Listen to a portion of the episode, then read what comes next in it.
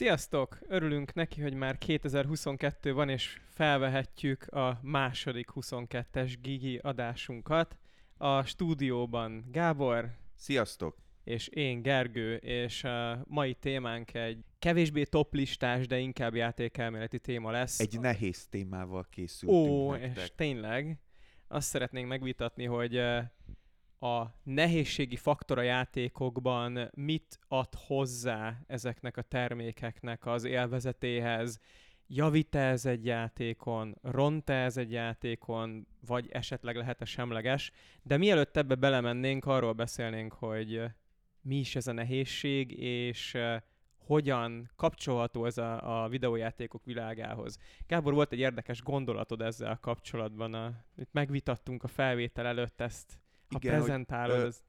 Nem nagyon szoktunk belegondolni, illetve hát aki nem játszik, az biztos, biztos nem jut eszébe. Eleve az a gondolat, vagy az a koncepció, hogy miért van egyáltalán nehézség. Ugye, hogyha megnézzük a legtöbb szórakozási formát, amit csinálunk, főleg ugye a média vonalon, az abban nincsen nehézség. Tehát nincs olyan, hogy leülök olvasni egy könyvet, és akkor az első fejezet végén van egy szép kis kérdőív, hogy tölts ki, és hogyha nem tudod, hogy nem tudom, mit evett az egyik szereplő ebédre, hogy hívják az unokahugát, akkor nem olvashatod tovább a könyvet, hanem jönnek és elveszik tőled. És hogyha belegondolunk, akkor a videójátékok az pontosan ezt csinálják. Ugye a, a játék az önmagában magában hordoz egyfajta kihívást, hogy valami, amit meg kell csinálnod, úgymond feleslegesen ö- mesterséges kihívást állítasz magad elé, mint például ö, ugye a hagyományosabb játékokban, akár a gyerekjátékokban, akár a sport tekintetében is ugye ez van. Csak ott ö, többnyire vagy saját magad állítod ezeket a kihívásokat, vagy ugye a másik csapata, a másik versenyzőt ö, próbálod lekörözni valamiben pont ez jutott eszembe az előbb, hogy lehetséges, hogy a játékok, a videójátékok evolúciója más gyökérből származik, mint a többi média terméké. Tehát egy ilyen társas játékos, fizikai játékos vonalról jön, és ott mindig is volt nehézsége Igen, ezeknek a ugye a, a videójátékoknál az a, vagy legalábbis amiről a, az adás nagy része valószínűleg szólni fog, azok a single player játékok, ahol nem konkrétan valakit próbálunk legyőzni, hanem sokkal elvontabb ilyen egy kihívás csomagot kapunk, amit hogyha megoldunk, akkor még az sincs, mint mondjuk egy, nem tudom, mint mondjuk egy kisgyerek, amikor játszik, és akkor nagyon erős, úgyhogy sikerül bele kalapálni a háromszög idomot a négyzet alakú lyukba, és akkor anyukája mondja, hogy nem baj, kisfiam, legalább erős vagy. Tehát még ez sincs meg a videójátékoknál, egy teljesen ismeretlen embercsoport összeszerkeszt nekünk egy ilyen kihívás csomagot, azt mi megveszük pénzért magunknak, és utána örülünk a fejünknek, hogy végigmentünk rajta. Tehát ez azért egy nagyon ö, különös szórakozási forma, és hát mégis, ahogy láthatjuk, nagyon népszerű, és csak egyre népszerűbb lesz. Illetve elég sok helyről, elég sok szögből lehet más és más típusú hozzáállást tapasztalni ehhez. Ugye két nagy véglet ismert, az egyik az a Tryhard Souls-like fanok, akik mindenre szeretnének extra méretű nehézséget kapni, és ha nem lehet két banánon végigjátszani a Sekirót, akkor vagy aki ezt nem csinálta meg, az nem is ember. Igen. Természetesen így jegyeznénk meg, hogy aki nem ölte még meg a Sekiroban is sint, az most kapcsolja le az adást, mert és ez nem neki szól. És a Saint is sint, nem a másikat, Igen. akkor sokkal könnyebbet.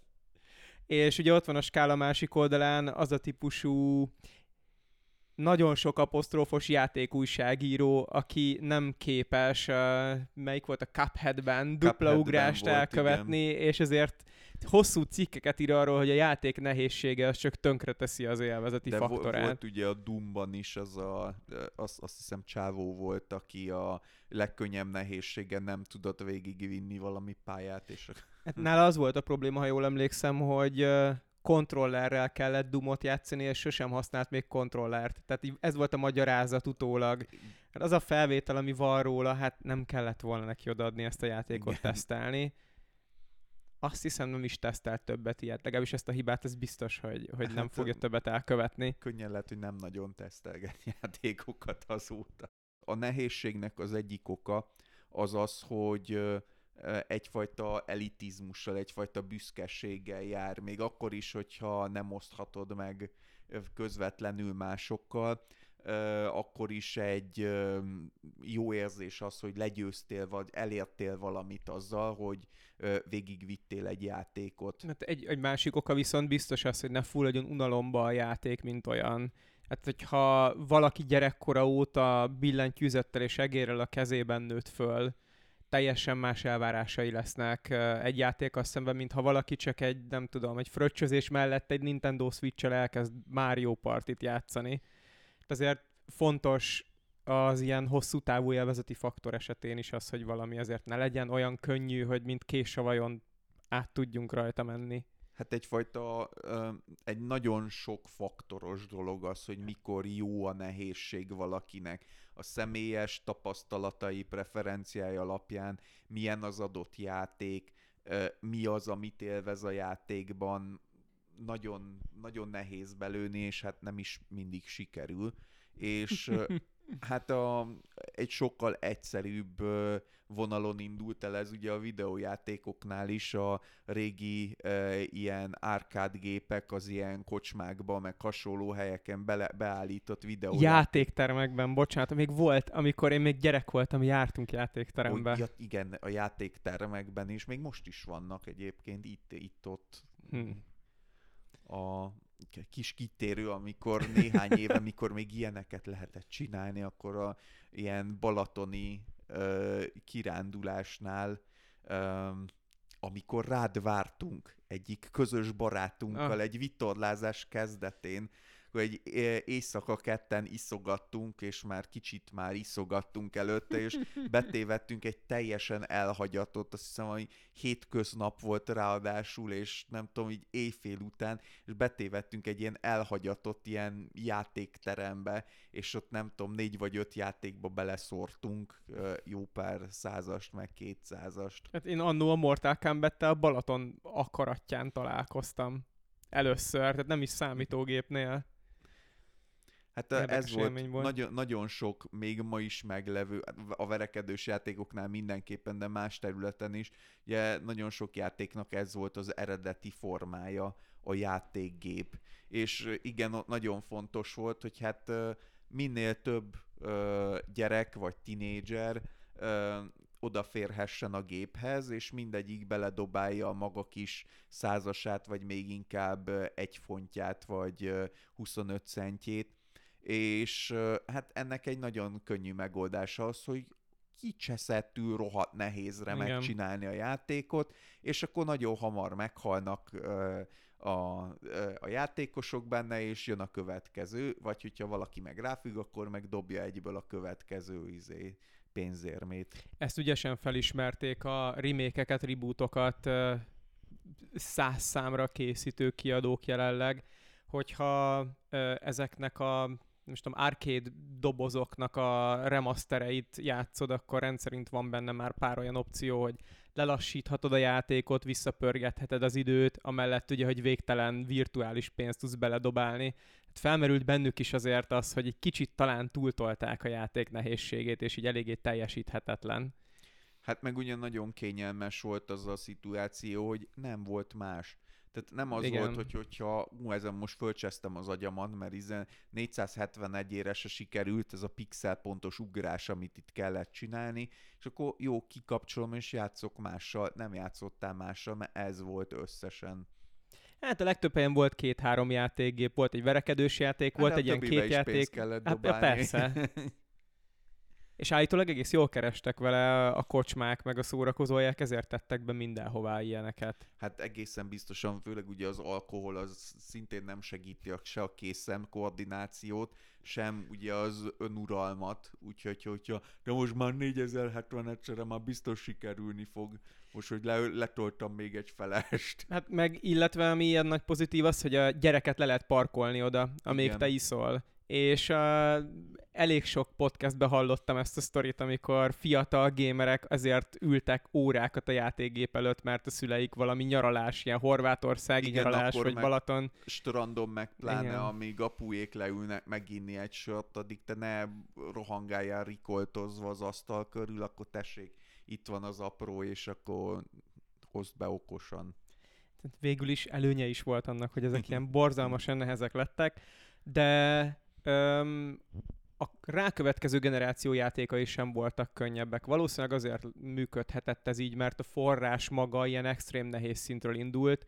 A korai ö, neses és neses Nintendo játékokról nekem ezek az emlékeim. Az ilyen első Zelda játékok, első mario elég nehezek voltak azért ahhoz képest, ami manapság a, az átlag. Hát eleve maga a stílus sem volt kiforrott. A videójáték egy nagyon fiatal ága a médiának, és ki kellett tapasztalni azt, hogy hogyan, mitől lesz élvezetesebb.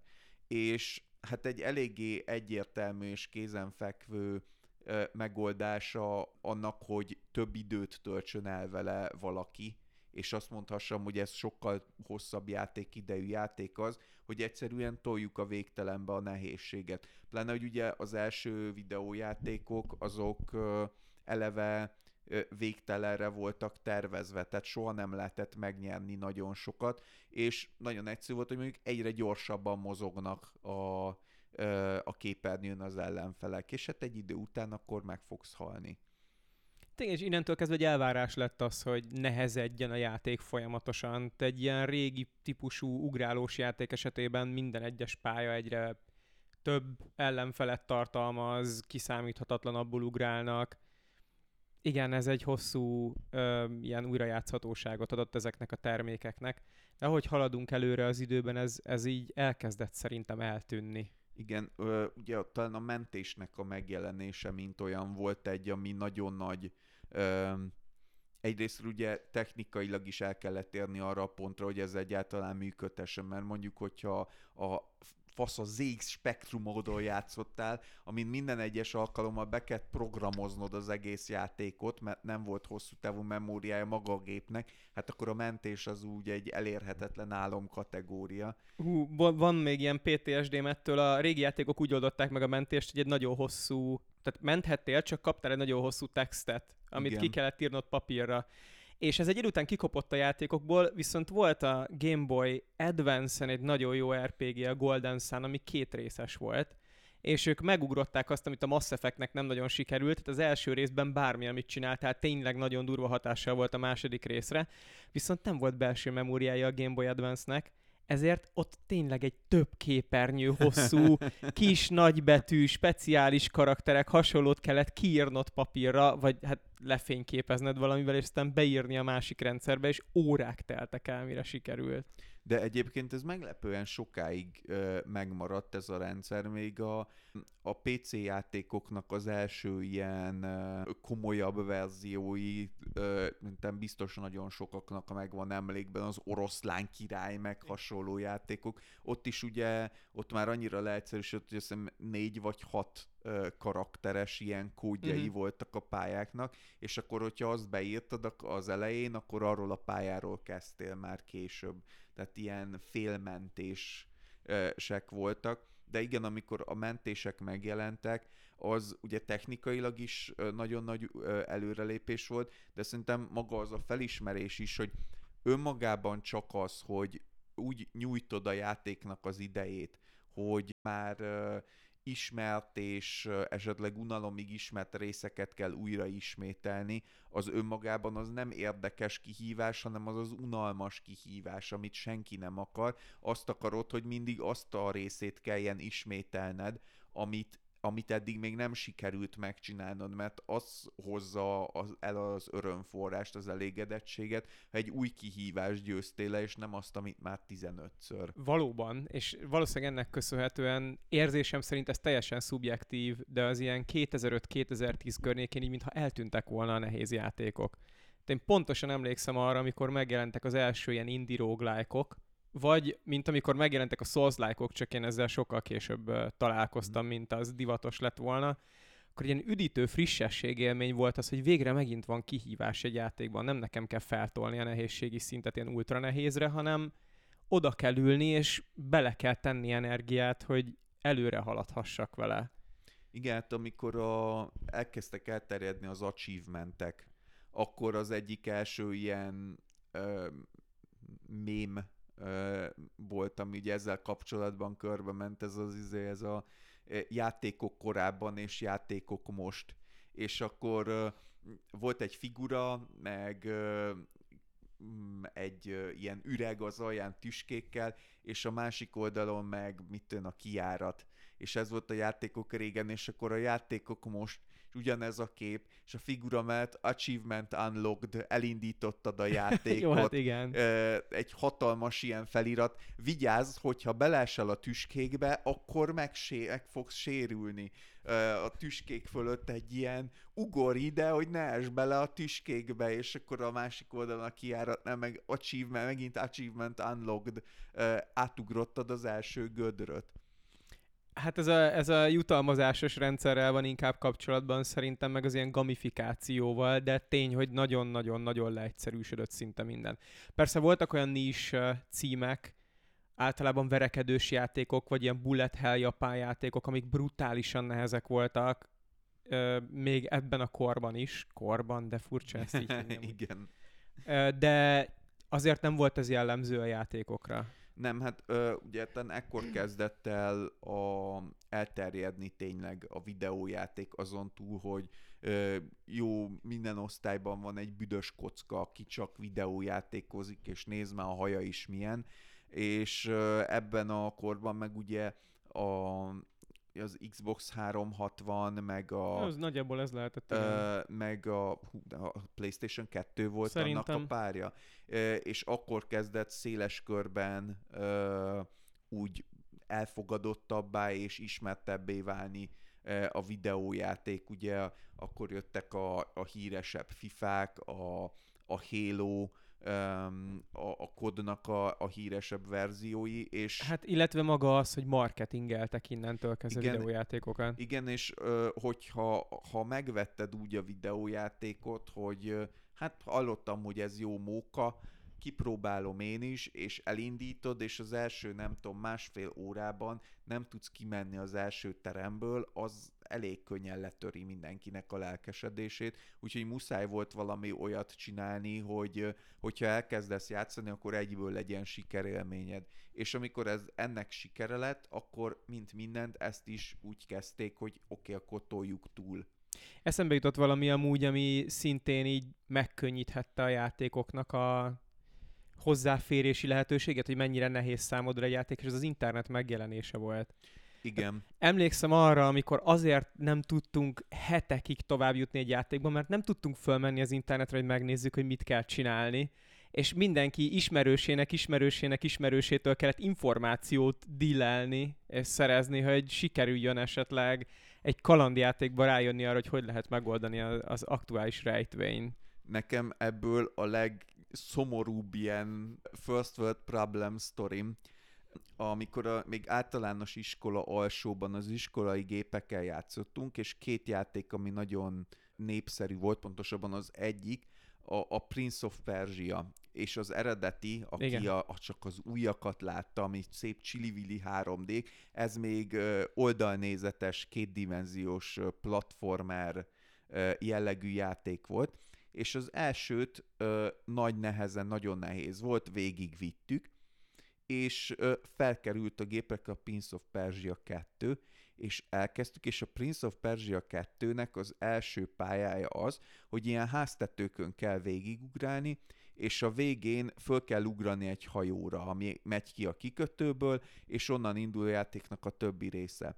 Ezt úgy tudod megtenni, hogy sprintelsz a játékban az utolsó, nem tudom, screenen, de mivel végigvittük a Prince of Persia egyet, és abban nem volt sprint, senkinek eszébe sem jutott, hogy egyáltalán egy ilyen opció létezik-e.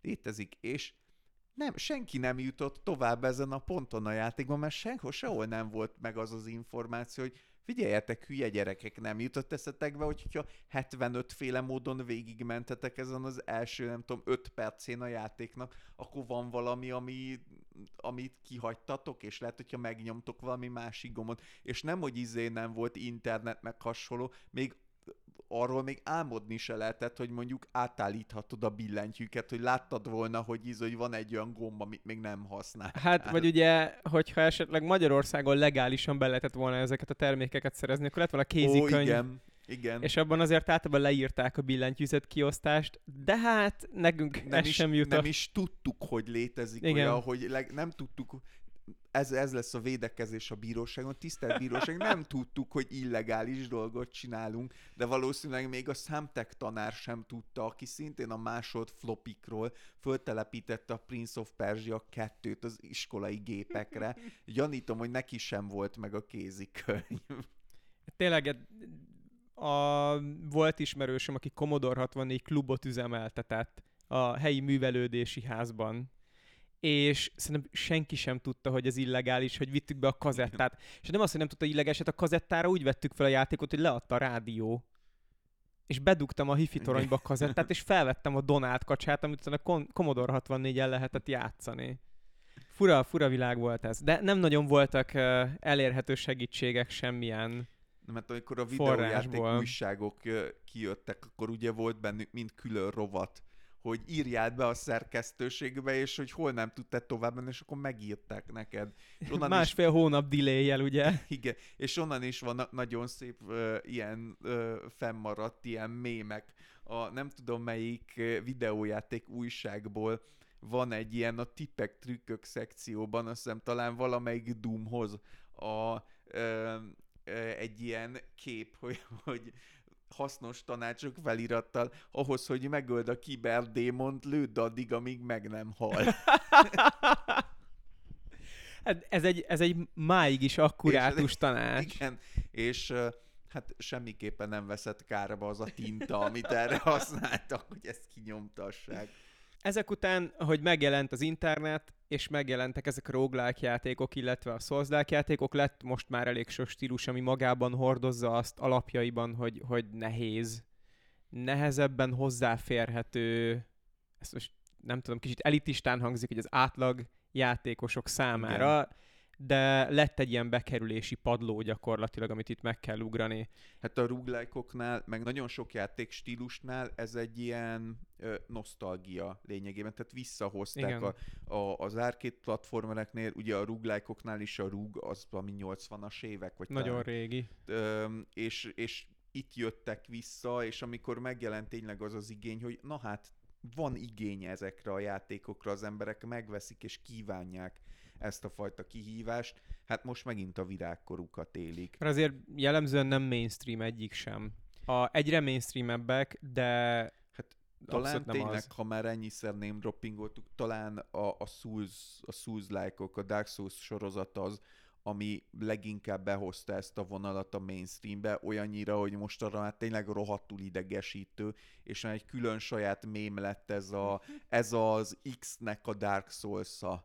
Ja, hogy Hogyha így valamilyen érted. játék nehéz, Igen. akkor izé, akkor teljesen mémesedett az, hogy a, hogyha valami nehéz, akkor ez annak a kategóriának a Dark souls mint hogyha ez lenne az alfája és az omegája a nehézségnek. De meggyőződésem, hogyha ilyen eladási statisztikákat néznénk, akkor a mém az lehet, hogy nagyon elterjedt, de nem hiszem, hogy olyan nagy vásárlói közössége lenne egy Dark Souls-nak mondjuk, mint Hú, nem is tudom, hogy mihez hasonlítsam. Hát, hogyha, hát azért, hogyha meg tudták venni a George R. R. Martin most az Elder Ringshez, az, akkor az Jó, de Martin van, nem akar dolgozni, elmegy bármit csinálni, csak ne kelljen írni a könyveket. Csak ne kelljen az Ice and Fire-t írni. Jó, oké, okay, azért tehát szerintem nagyon szépen lehet látni, hogy hogyan fölfutott a Dark Souls-nak a, a meg hát ugye általában inkább a FromSoftnak a, az ázsiója. Igen. Ugye azért, hogy tehát a, a Bloodborne az egyértelműen a PS4-nek az ászlós hajója volt. Igen, És azért ez igaz. Nem, biztos, hogy nem azért, mert az volt a legolcsóbb, amit találtak. Hát mert az volt az egyetlen egy játék PS4-re, Jó, és nem tudtak az emberek mást megvenni, ezért ezt megvették többször. Jó, meg ut- utána ugye a, tehát azért amikor a, az első Dark Souls, amit úgy adtak ki PC-re, hogy a nyomorult izét nem voltak képesek átírni benne, a, de, sőt nem csak az, hogy nem tudták a, a PS a billentyűző, billen... vagy a gomboknak a igen, promptját. Tehát nem tudtad betenni, hogy mondjuk a Z-gomb legyen az izé, mert nem ismerte, hogy létezik olyan, hogy Z-gomb. De, de nem ez, hanem hogy konkrétan nem indult el PC-n. Tehát, és valami, nem tudom, valami 5 vagy 6 évig. Igen. Nem, nem ne... indult el PC-n a hivatalos verzió, töltsd le hozzá a fanmade fixet, mert különben nem fut a játék egyáltalán soha. És innen eljutni oda, hogy mondjuk a, a Sekiro, meg a most hát reméljük majd az Elden Ring is már tényleg ö, csodálatos simasággal, azonnal nagyon szép PC porttal megy, az is biztos nem az. Hát ezt kopogjuk le azért szerintem jó, azért így hirtelen. mondtam, hogy reméljük, hogy majd az Elden Ring, de akkor a Sekiro is, meg a Dark Souls 3 is már Igen. Uh, teljesen PC kompatibilis volt. A, a kettő még mindig nem. Ugye a kettőben volt az a csodálatos, szintén csodálatos aprócska hiba, hogy a framerate-hez volt kötve az, hogy hogyan uh, rohad le a, a felszerelésed. Úgyhogy, hogyha magas framerate-en futtattad a játékot, akkor nem tudom, három ütés múlva eltört a kardod, mert sokkal gyorsabban izé degradálódott. És hát ugye egy átlag PC-ben azért jobb videókártya és jobb processzor van, Igen. mint egy PS 3-ban. Lehet, hogy azt szerintem PS3-nál lehet, hogy megjelent már, de inkább a 4-nél. Ott biztos. Szerintem már a háromnál. Ez azért a... jó kérdés, mert háromra jött ki a Demon's a Souls. Demon's Souls. Fogalmam nincs igazából, hogy mikor jelentek meg Szerintem ezek konzolokon. biztos, hogy korábbi, mint a Bloodborne, a, a Dark Souls 2. És hogyha korábbi, akkor a PS3-ra mm. kellett, hogy kijöjjön. Lehet. Na mindegy. Um, Szóval igen, most már azért egyre népszerűbbek ezek a nehéz játékok, és innen jön a topikunk, amit végre el tudunk kezdeni így fél órával a, igen az indulás után arról fogunk beszélni végül is, hogy milyen rossz, semleges, illetve jó példákat ismerünk arra, hogy a nehézség hogyan tudja megváltoztatni a játéknak az élvezeti értékét. És mivel szeretnénk pozitív végkifejletet, ezért a rosszal fogunk kezdeni, és a jó felé fogunk haladni. Úgyhogy először kérdezlek téged, hogy szerinted milyen esetek vannak, amikor konkrétan tönkreteszi a nehézség egy játéknak az élvezetét. Hát szerintem elkezdtük egy kicsit pedzegetni már a két ö, nagy kategóriát talán, ami itt feljön. Az egyik az, ö, a, amikor a ö, játékidő nyújtására szokták ö, felhasználni a nehézséget, és ö, egyszerűen e, ez, ez, ugye, ez, az, ez ugye az unalmas nehézség a legklasszikusabb példája talán az, amikor mindennek 10 millió HP-ja van. És nem azért lesz nehéz, mert, mert kihívásokat tartogat, nem azért, mert különleges uh, új dolgokat kell benne megtanulni ahhoz, hogy győzzél, hanem egyszerűen nagyon sokat kell ütni az ellenfelet, és hogyha egy kicsit elbambulsz, vagy izé, akkor visszaüt, és meghaltál.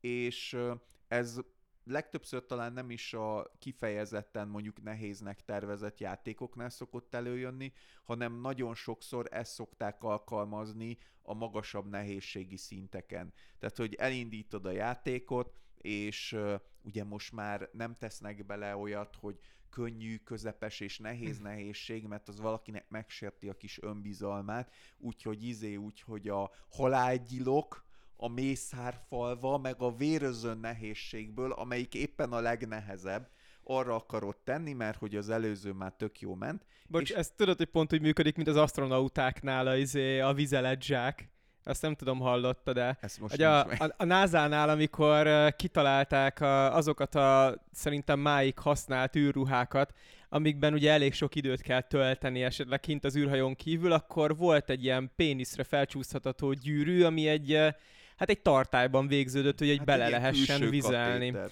És uh, eleinte úgy voltak a méretek elnevezve, hogy volt kicsi, normál és nagy, és az volt a probléma, hogy az összes astronauta nagyot választotta, és hát lecsúszott a dolog, ami nem igazán szerencsés ez a világűrben, úgyhogy át lett nevezve, és jelenleg, ha jól tudom, akkor nagy van, gigantikus és óriás.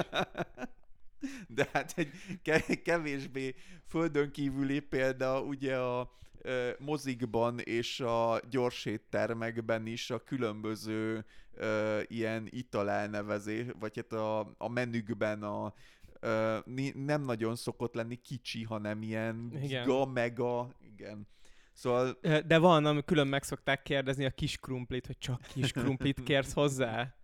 Mintha ettől, nem tudom, tényleg kisebb lenne a péniszem, nem egyből Egyetlen. óriás krumplit szeretné. De szóval elindítod a magasabb nehézségi fokozaton a játékot, és akkor nézed, hogy semmi nem változott, csak mindent háromszor annyit kell ütni.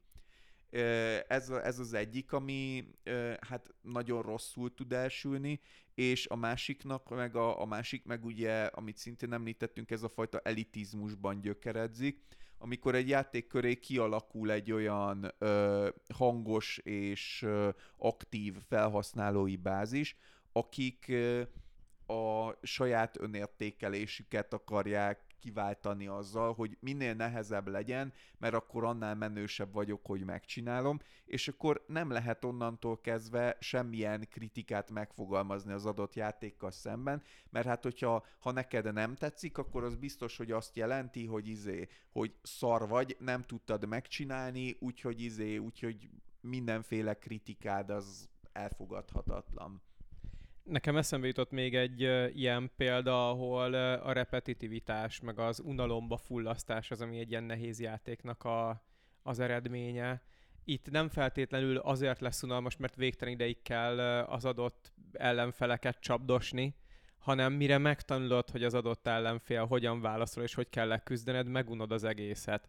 És a, a Demon's Souls például erre szerintem pont jó példa, amit én most nagyon élveztem, de azért, mert akkor kezdtem el játszani vele, amikor már az összes létező másik termékkel végeztem. Igen. És itt azért, mire eljutsz egy fő ellenfélig, az egy jó fél óra, és hogyha megöl és megfog, akkor ugyanazt a fél órás dolgot megint meg kell csinálnod hibátlanul, és megint, és megint, és megint, és megint, és amikor mondjuk nyolcadszorra csinálod, akkor lehet, hogy inkább fogod, és ott hagyod az egészet a Hát meg fenébe. akkor szokott előjönni ez az, amikor már hiába tudnám megcsinálni tökéletesre, nem csinálom, mert már a faszom ki van vele. Hát, És inkább végig akarok futni a pályán, végig akartam futni a pályán, megöltek a francba. Igen, ez meg a, ugye ez a ruglájkoknál szokott nagyon sokszor előjönni, ahol konkrét játékmechanika az, hogy úgy van megtervezve leve, hogy meg fogsz halni a többször is jó eséllyel, és többször végig kell menned az, addig, amíg kitapasztod, de hogyha nem jól van belőve az egyensúly, és túl sok időbe telik az, hogy eljutsz addig a részeig a játéknak, ami új kihívást tartogat, és nincs elég nagy variancia benne.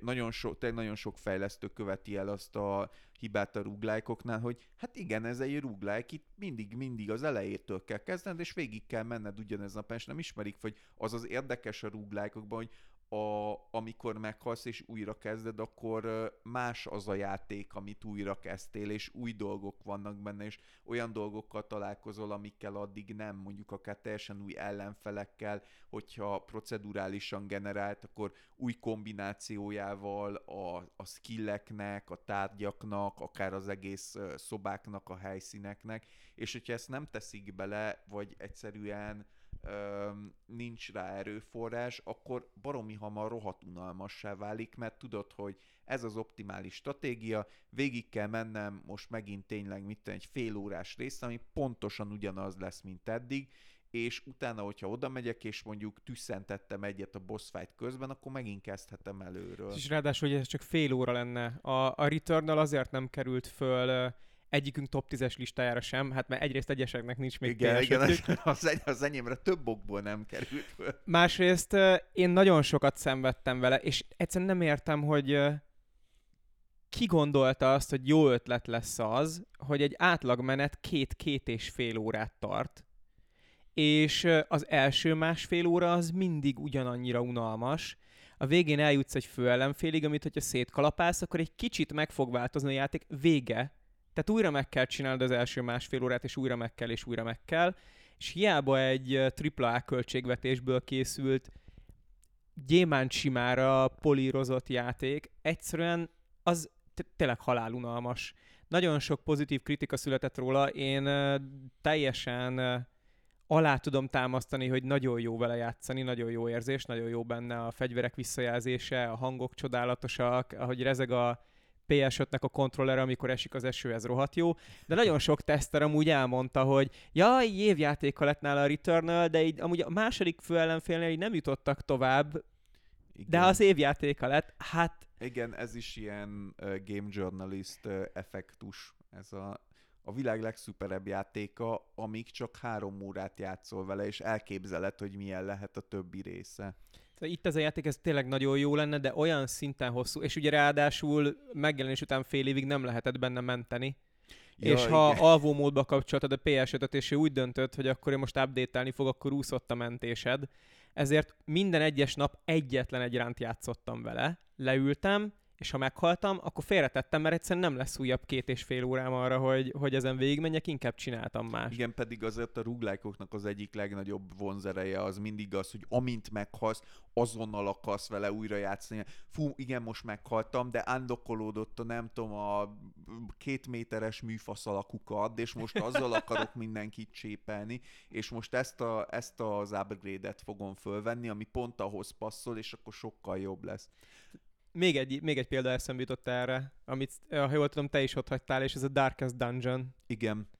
Ami, ami szintén a, nagyon sokat patchelték, miután mi játszottunk vele, mert nagyjából egy időben játszottuk, és ott a patchek előtt valami undorító volt az egész rendszer, hogy tényleg 6-8 órán keresztül felhúztam egy kalandozói csapatot, akik meghaltak, és akkor a következő 6-8 órát azzal kellett töltenem, hogy újra elérjek ugyanarra a szintre, amiről visszaestem. Igen, és ott, ami szerintem ö, erről is majd vagy hát igazából ez is ide tartozik, amik, amire azt szoktuk mondani, hogy mesterséges nehézség. És engem a Darkest Dungeon iszonyúan zavart, hogy ott ugye az volt, hogy a kalandozóid mindig csak a saját szintjüknek megfelelő nehézségű helyekre mehettek, ahol elég jó esély volt arra, hogy meghalljanak. És hogyha valaki mit lesérült, vagy valami, azt akkor is csak oda tudtad küldeni, és nem tudtad megcsinálni azt, hogy elküldöm őt, nem tudom, három könnyebb küldetésre, hogy közben meggyógyul, meg nem tudom, XP-t szerez, és szintet lép, és valami, mert hogy ő oda random nem megy el. És ez a fajta ez, ez, ez egy mesterséges nehézségi, hogy jó, ezt ne lehessen csinálni, hogy inkább halljanak meg, és inkább grindold újra meg újra az újabb kalandozó csapatokat, és ami meg ugye az elle, a másik oldalára lett téve, hogy a kalandozókat meg tök ingyen tudod megvenni.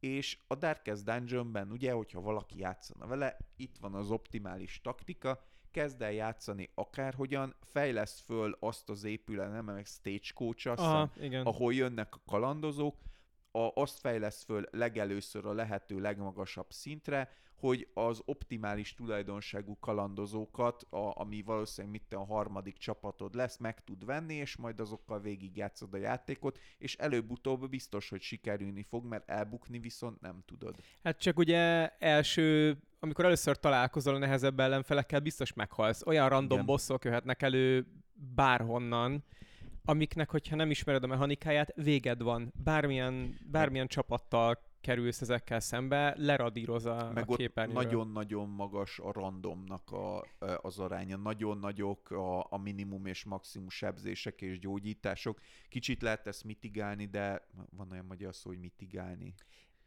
Jó kérdés. Csökkenteni kicsit, a káros lehet hatásokat. Kicsit lehet csökkenteni a, a randomnak a hatását, de a végtelenben nem. És nekem meg még egy példa jutott eszembe, ami meg a, a Terry Eternal esethez kapcsolódik, csak teljesen más stílus. A Cutty Simulator, Aha. ami nekem egy hatalmas kedvenc játékom, de nagyon nem, nem lesz mindenkinek az. A Catty Simulator egy nagyon furcsa, nagyon egyedi játék, az, az egyik, ami pont lecsúszott a különleges játékok adásunkból. Egy Lovecraftias világban játszódó, ilyen különös, ilyen time management játék, ahol egy nagy asztalon kell kártyákat pakolgatni, és mindegyik más dolgot jelképez, és hát egy mm, kultuszt kell menedzselned, és ennek a menedzselése közben egy ilyen beavatottá és halhatatlanná válni. Nagyon szórakoztató, nagyon élvezetes, hogyha elkap a hangulata, viszont ez a játék roguelike, és nagyon könnyű benne vagy meghalni, vagy egy rossz véget elérni. Ugye, hogyha mindenféle ilyen pszichológiai, ilyen hátrányokat szed össze a karaktered, miközben játszod, és hogyha vagy megtébolyulsz, vagy pánik, ilyen a Dread és a Fascination nevű ilyen tulajdonságokban túl sok összejön, akkor, akkor vége van. Ezeket is tudod így valamennyire menedzselgetni, de hogyha nem figyelsz, egészen könnyű belefutni ebbe, és ennek a játéknak viszont az egy ránnak az ideje, az több tucat óra. Igen. És ott tényleg előjön az, hogy jó, én, én egyszer végig vittem a játékot, azóta többször elkezdtem, de nem vittem végig, pedig egy csomó nagyon érdekes, nagyon fasza új dolog megjelent hozzá, ingyenes és nem ingyenes dlc de annyira hosszú egy rán, hogy nem tudom rávenni magam, hogy végigmenjek, ott nem, a, nem, ott nem is a játék elején, a játék közepén van egy ilyen grindolós, kicsit unalmas Illetve rész. ami nekem nagy gondom volt vele, hogy nagyon úgy tűnt, mintha ilyen másodlagos monitoron játszható játék lenne, hogy csinálhatok valamit De mellette, nem. és nem. Pont úgy néz ki, mint ami megy a háttérben ügyesen, pont úgy, mint a Loop Hero, ami szintén nem ilyen pedig így reklámozták sokan, de muszáj rá figyelned, mert különben Igen. elveszítesz mindent, amit addig megcsináltál benne. Amúgy zseniális ötlet, és ha belefeledkezik az ember, akkor nagyon jó, de igen, nagyon-nagyon-nagyon-nagyon sok időt bele kell fektetni. Igen, hát ezek ilyen game design um, elemek, game design nem, nem igazán problémák, amiket figyelembe kell venni a nehézségnél, mert mert igen, mondjuk például a Kati Simulator az megcsinálta azt, hogy hogyha szeretnéd, a játék alapvetően ruglek, de konkrétan a játéknak a menüjében van egy gomb, amire hogyha rányomsz, akkor megnyitja azt a mappát, ahol a save game van, uh. és hogyha azt onnan kimásolod, akkor utána visszamásolod, tehát ilyen nem lehet benne menteni de van ez a gomb. Jó, hát ezzel az azért rakhattak volna belementést. Mindegy, értem miért csinálták így. Igen, hát ugye ez is egyébként egy érdekes, ha már így feljött, egy érdekes aspektusa a nehézségnek. Nagyon sokan szokták azt mondani az ilyen típusú nehézségek védelmében is, de mindenképpen később majd, ami a semleges meg a jó példáink előjönnek, hogy azért ne legyen benne könnyebb mód, mert ők nem tudják megállni azt, hogy ne kezdjék el a játékot uh-huh. könnyebb módon, vagy hogy ne, ne mentsenek, hogyha van rá opció, viszont jobban élvezik a játékot, hogyha ha nem mentenek, vagy hogyha nehéz módban csinálják, de hogyha ott van a, ott van a lehetőség a könnyítésre, akkor ők élni fognak vele. A, én erre egy nagyon jó példa vagyok, hogyha bármilyen játékban Iron Man mód, én csak abban tudok játszani.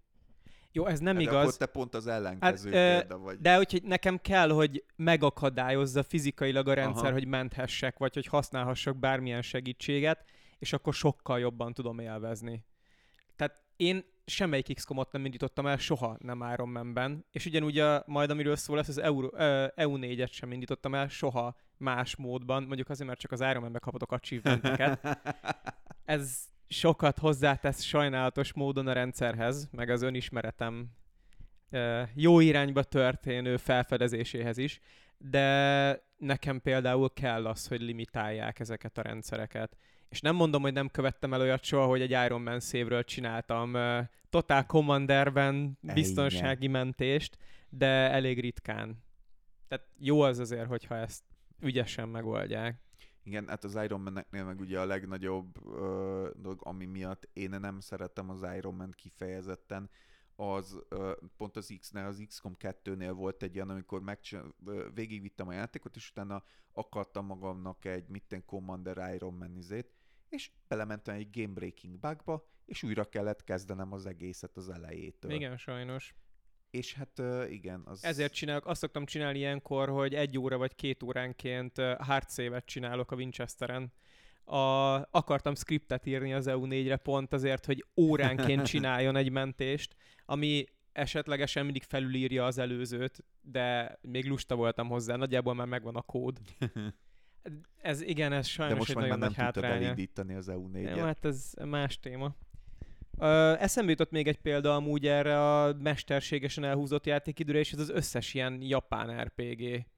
Ja, amiket igen. én azért nem játszom. Most végigvittem ugye az új Yakuzát, de abban is volt direkt egy ilyen rész, akkor beraktak egy uh, verekedős iskolába, hogy nesze, most az van, hogy te 30-as szintű vagy, 50-es szinten folytathatod a dolgot, húzzál magadra 20-at, csak mert.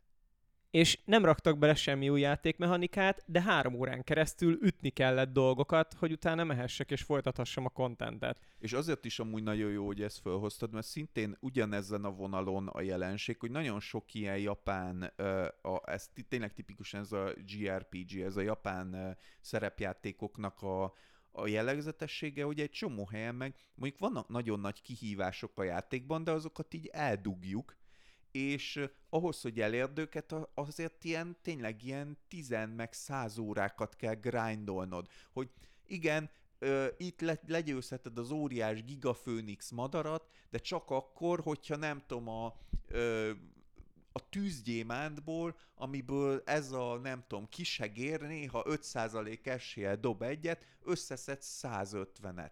És futkos föl alá a pályán, hogy a random encounterökben pont kijöjjön a kisegér, és pont öld meg, és pont dobjon tűzgyémántot.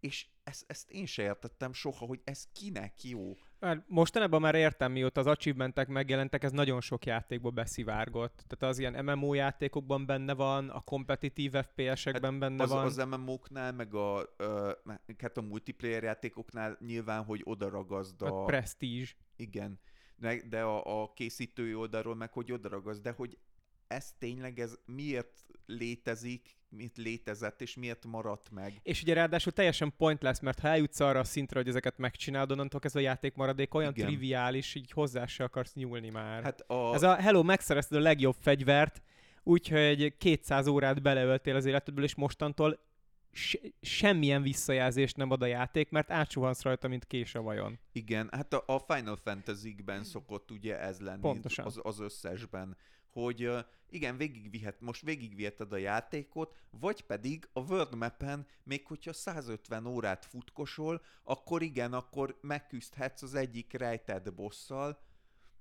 és akkor jó lesz neked. Volt valamilyen újfajta JRPG, ahol így nem fogok hazudni, és éltem a lehetőséggel, ott ő fölajánlott, fölajánlotta mindig, hogy szeretném egy gomnyomásra növelni a szintemet. Grindelés nélkül így nyomjak rá, plusz egy level. Köszönöm szépen. Franc se akar amúgy ilyen unalmas dolgokat Hát főleg, hogy ugye a, a JRPG-knél ö, nagyon sokszor a szintlépésnek igazából semmi különösebb jelentősége nincs, mert nem az van, hogy oké, okay, akkor te elosztogathatod a pontjaidat, vagy fasza új skilleket szedhetsz föl, hanem az mind külön játékmechanika szokott lenne a JRPG-knél, hogy mondjuk a, a fegyveredet, vagy a valamilyen ilyen mágikus támadásodat, vagy az ilyen petedet, azt valahonnan máshonnan összeszeded, és a szintlépés az annyi, hogy előre meghatározott módon, nem tudom, figyfirigy karakter, az mindig kap kettő attackot, egy defense meg Igen. egy mágiát, a fugyfuruty meg, izé, meg három mágiát, szóval nin- nincs, nincs igazi jelentősége a szintlépésnek, azon túl, hogy muszáj, mert különben azonnal agyonver a következő boss. Hát jó példa, vagy rossz példát rengeteget felhoztunk, hogy Igen. menjünk tovább a semleges példákra. Itt olyan példákat fogunk felhozni, amikben valami nagyon zavaró a játék nehézségében, általában egy ilyen bekerülési barriert hoz létre, lecsökkenti a játékot élvező emberek számát nagyon keményen, más típusú példák is lesznek persze, de hogyha esetleg ezt az energiát én belőlem, akkor onnantól kezdve nagyon jó ezekkel a játékokkal játszani. És példának én azokat a stratégiai játékokat hoztam erre, amiknél a rendszer megtanulása akár nem az, hogy órákat, de szerintem egy napot is igénybe vehet az embertől, viszont hogyha egyszer megtanultuk, hogy hogyan működik ez a rendszer, utána nagyon sok élményt nyújt.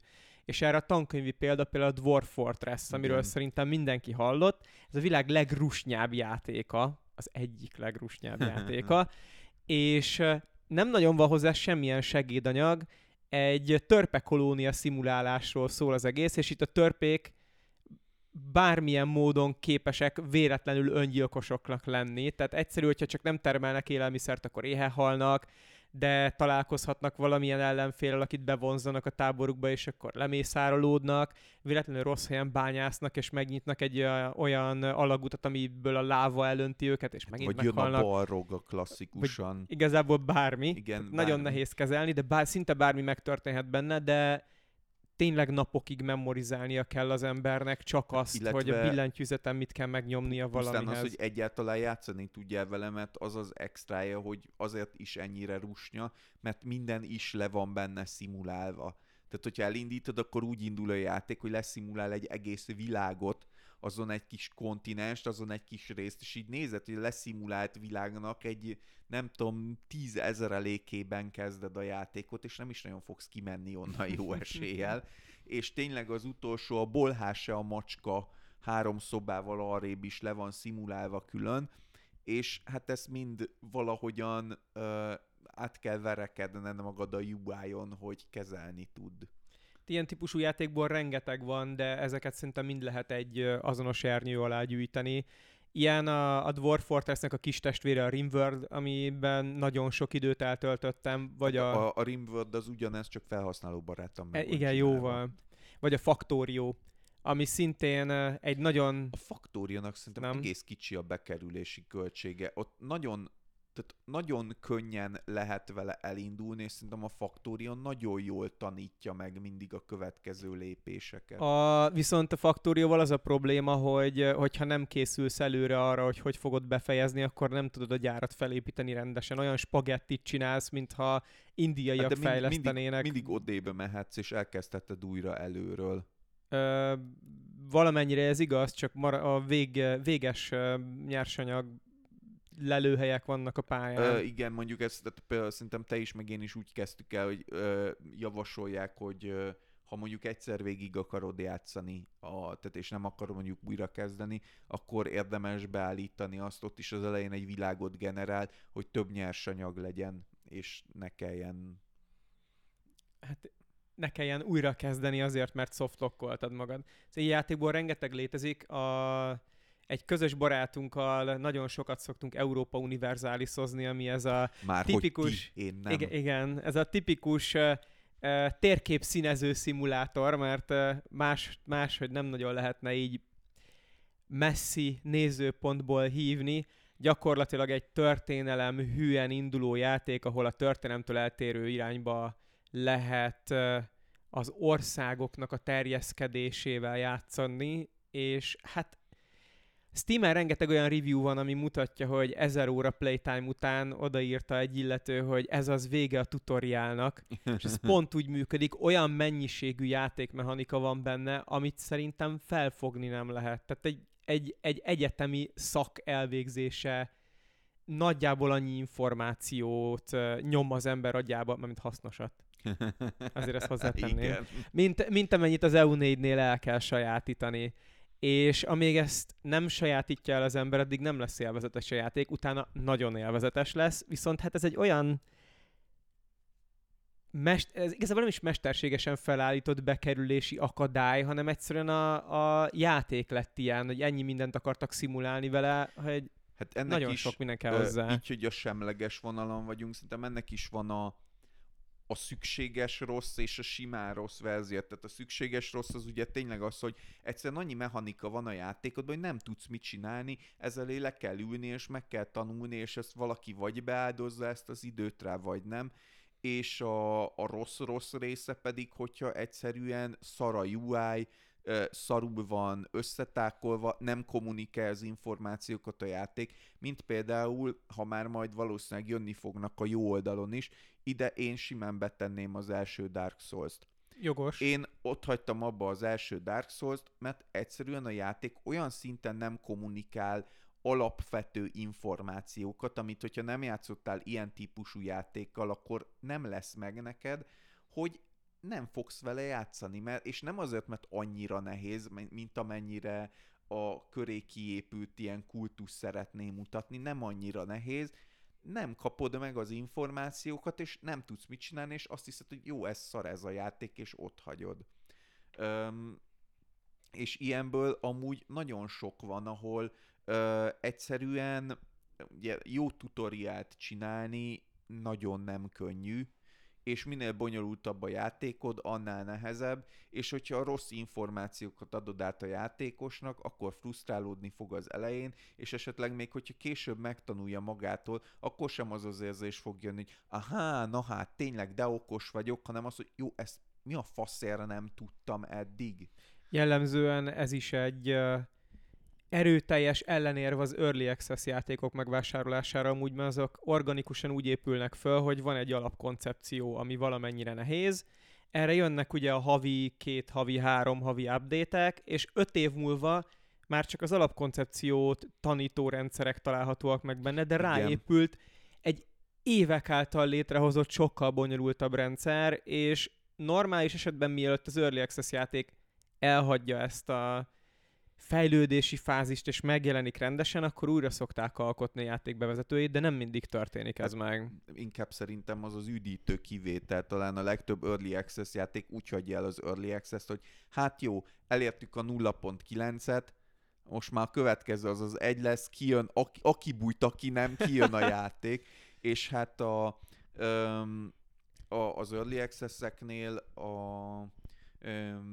a Darkest Dungeon is egyébként ilyen volt, és a Darkest Dungeonnél is ráépült még az, hogy a Darkest Dungeon is, amikor kijött az elején, akkor felkapták ez a nehéz játék, nehéz játék, jó játék csoport, és egyre inkább nehezítettek benne, ha kellett, ha nem, olyan dolgokat is, ami jó ötlet volt, olyan is, ami nem és amit azt hiszem, hogy te megvetted Early Access-ben, csak hogy shamingeljelek, és én mostanában néztem rá, és szomorodtam el, hogy még soha se fog megjelenni még, és ugyanemiatt panaszkodnak rengetegen, az a Stone Shard. Aha, és nem egy egyszerű játék, annak viszont csináltak már új tutoriált. Ö, nem, az új tutoriált azt nem néztem, csak azt, hogy ö, ránéztem, hogy hú, volt ez a, já, ez a játék demo, nem tudom, két évvel ezelőtt, amivel játszottam, hát nézem, hát a kijött már, és még kanyarban sincsen még mindig a Stone Shard, ami egyébként egy ilyen felülnézetes, ilyen ö, körökre osztott, hát ilyen az, survival az egy... RPG. Nem. A, a Stone Shard az egy igazi roguelike. Hát, uh, igen. Csak, csak normális grafikája van. Igen, de szóval tehát igen, egy roguelike, de ez a tehát a ruglekból is most már van ruglek, nem tudom, stratégia, meg kártyajáték. Ja, nem, tehát ez, ez, izé, ez, ez, a, ez, ez, ez a, a tradicionális. Igen, ez a e, mész, és akkor minden lépésed energiába kerül, és akkor azt is föl kell töltened, meg hogyha sérülsz, meg így sérülsz, úgy sérülsz, amúgy mindegy. Szóval... Igen, végül is körökre osztott RPG, csak nagyon Hát Fura jellemzés ez, a, ez. ez a típusú, a, tehát amikor tényleg minden lépésed egy darab kör, ez a fajta dungeon crawler, ez az Igen. igazi régi típusú dungeon crawler, és mikor fölnéztem, hogy mondom, hogy hát a kész a már nincs kész, de mondom, ránézek, fú, mitől van ennyi negatív értékelése egy hirtelen? És ott rengetegen írták, hogy egyszerűen olyan szinten túl lett nehezítve a játék, hogy ilyen rendkívül kényelmetlen mechanikákat tettek bele, hogy öm, ott is előjött az, hogy igen, órákat kell játszanom azért, hogy egyszer el tudja menteni, hogyha valami random ö, rossz dolog történt, azt észre se veszem, de már a következő néhány óra játékom után úgyis meg fogok halni, és hát... Ö, brutálisan komplex, és emiatt nehéz. Az, az megint egy olyan játék lenne, hogy azért nem öltem bele időt, hogy megtanuljam, mert ugye még nem jött ki rendesen, de bármikor nekiállok, ott látom, hogy ez fejlődik, de, de valami iszonyat időt kell eltölteni, hogy megtanulja az ember a rendszereket. Úgyhogy jelenleg nem ajánlom senkinek. Igen, hát ö, ami erről még szintén eszembe jutott, a, az érdekes példa, ez a semlegesnek az érdekes vonulata. Ugye többször említettük, hogy tényleg van olyan, van, van egy közönsége annak is, amikor tök mindegy, csak minél nehezebb legyen, és azt nem tudom vágod, de már nem emlékszem, hogy melyik Dark Souls-hoz jött ki az a mod, amiben van szem... Uh, uh, ugye van ez a um, ahogy a frame rate-hez kapcsolva volt, a, ez, van egy ilyen beatje a játéknak, uh-huh. és uh, csináltak egy olyan modot, amiben belekerült többek között az is, ugye az, hogy nehezebb bosszok, meg nehezebb ellenfelek, meg ezt, meg azt kivettük belőle, az már egy dolog, de belekerült az, hogy van rá esélye a karakterednek, minden, azt minden lépésnél talál, hogy szívrohamot kap és meghal. Hát, hát ez remek. reális amúgy, tiszta valóság szimulátor. Jó, örülök neki, hogy egyes moddereknek ilyen nagyon sok szabad ideje van, hogy... Valószínűleg ezt amúgy nem volt annyira nehéz bemodolni, Jó, persze. de hát de valószínűleg olyan sok extra játékélmény sem hozott magával. A, van esetleg erre a kategóriára még ötleted? Mert én az XCOM-ot fölírtam ide. Igen, a stratégiáknál, ahol, mert ugye amiket most felhoztunk az előbb, azoknak a többsége az, hogy a játéknak ez a bekerülési költsége a magas. Igen. Az XCOM tényleg jó példa abból a szempontból, az új XCOM kimondotta, hogy um, ezt nem tudom, hogy van-e rá jó magyar kifejezés, ez a reverse difficulty curve amikor öm, megfordított a játéknak a nehézsége, és az elején nagyon nehéz, viszont hogyha kiismered, akkor meg egyre könnyebbé válik. És ez a, a körökre osztott stratégiáknál és a szerepjátékoknál szokott előjönni. Egy kicsit talán egy korábbi adásban érintettük, amikor arról beszéltünk, hogy a, a régi RPG-k és a mostaniak között az egyik ilyen nagy különbség az, hogy a régi RPG-ket úgy tervezték meg, hogy hogyha mindent megcsinálsz bennük, a, a mellékküldetéseket, meg minden, akkor talán egy kicsivel, ne, kicsivel egyszerűbb lesz a vége. Akkor úgy pont ugye átlagosan nehéz lesz a vége. Most meg úgy csinálják, hogyha semmit nem csinálsz meg bennük, akkor lesz átlagosan nehéz a vége, ami azt hozza magával, hogy hogyha te fölfedezgeted a játékot, akkor a végére triviális lesz, és viszont, hogy megmaradjon benne egy kihívás, így nagyon sok játék meg az elején tök nehéz. És elkezded játszani, és megszokod azt a fajta nehézséget, azt a fajta kihívási szintet, hogy fú, igen, most már menő vagy, most már egy, és egy, egy ideig tök jó, hogy hú, érzem, hogy eddig tök nehezen ment, de most már ráéreztem, most már tök jön, és a végére olyan triviális lesz, hogy nagyon sokszor ott hagyod, mert jó, igen, megint jött, 65 darab haláldémon, és megnyomom a haláldémon ölő gombot, és megdöglött az összes, és ez így nem érdekes. A, az új XCOM-nál, meg nagyon sok ö, körökre osztott stratégiánál ö, problémás ennél a tehát a körökre osztott stratégiáknál ez az XCOM jellegű, ez a csapat stratégia, amikor egy ö, kis csapatot irányítasz, hogy ö, bizonyos dolgok nagyon értékesek. És az XCOM-ban például nagyon értékes az, hogy ki támad először, és mindig te támadsz először, kvázi, és hogyha okosan csinálod, akkor azáltal, hogy lefókuszálod az egyes ellenfeleket,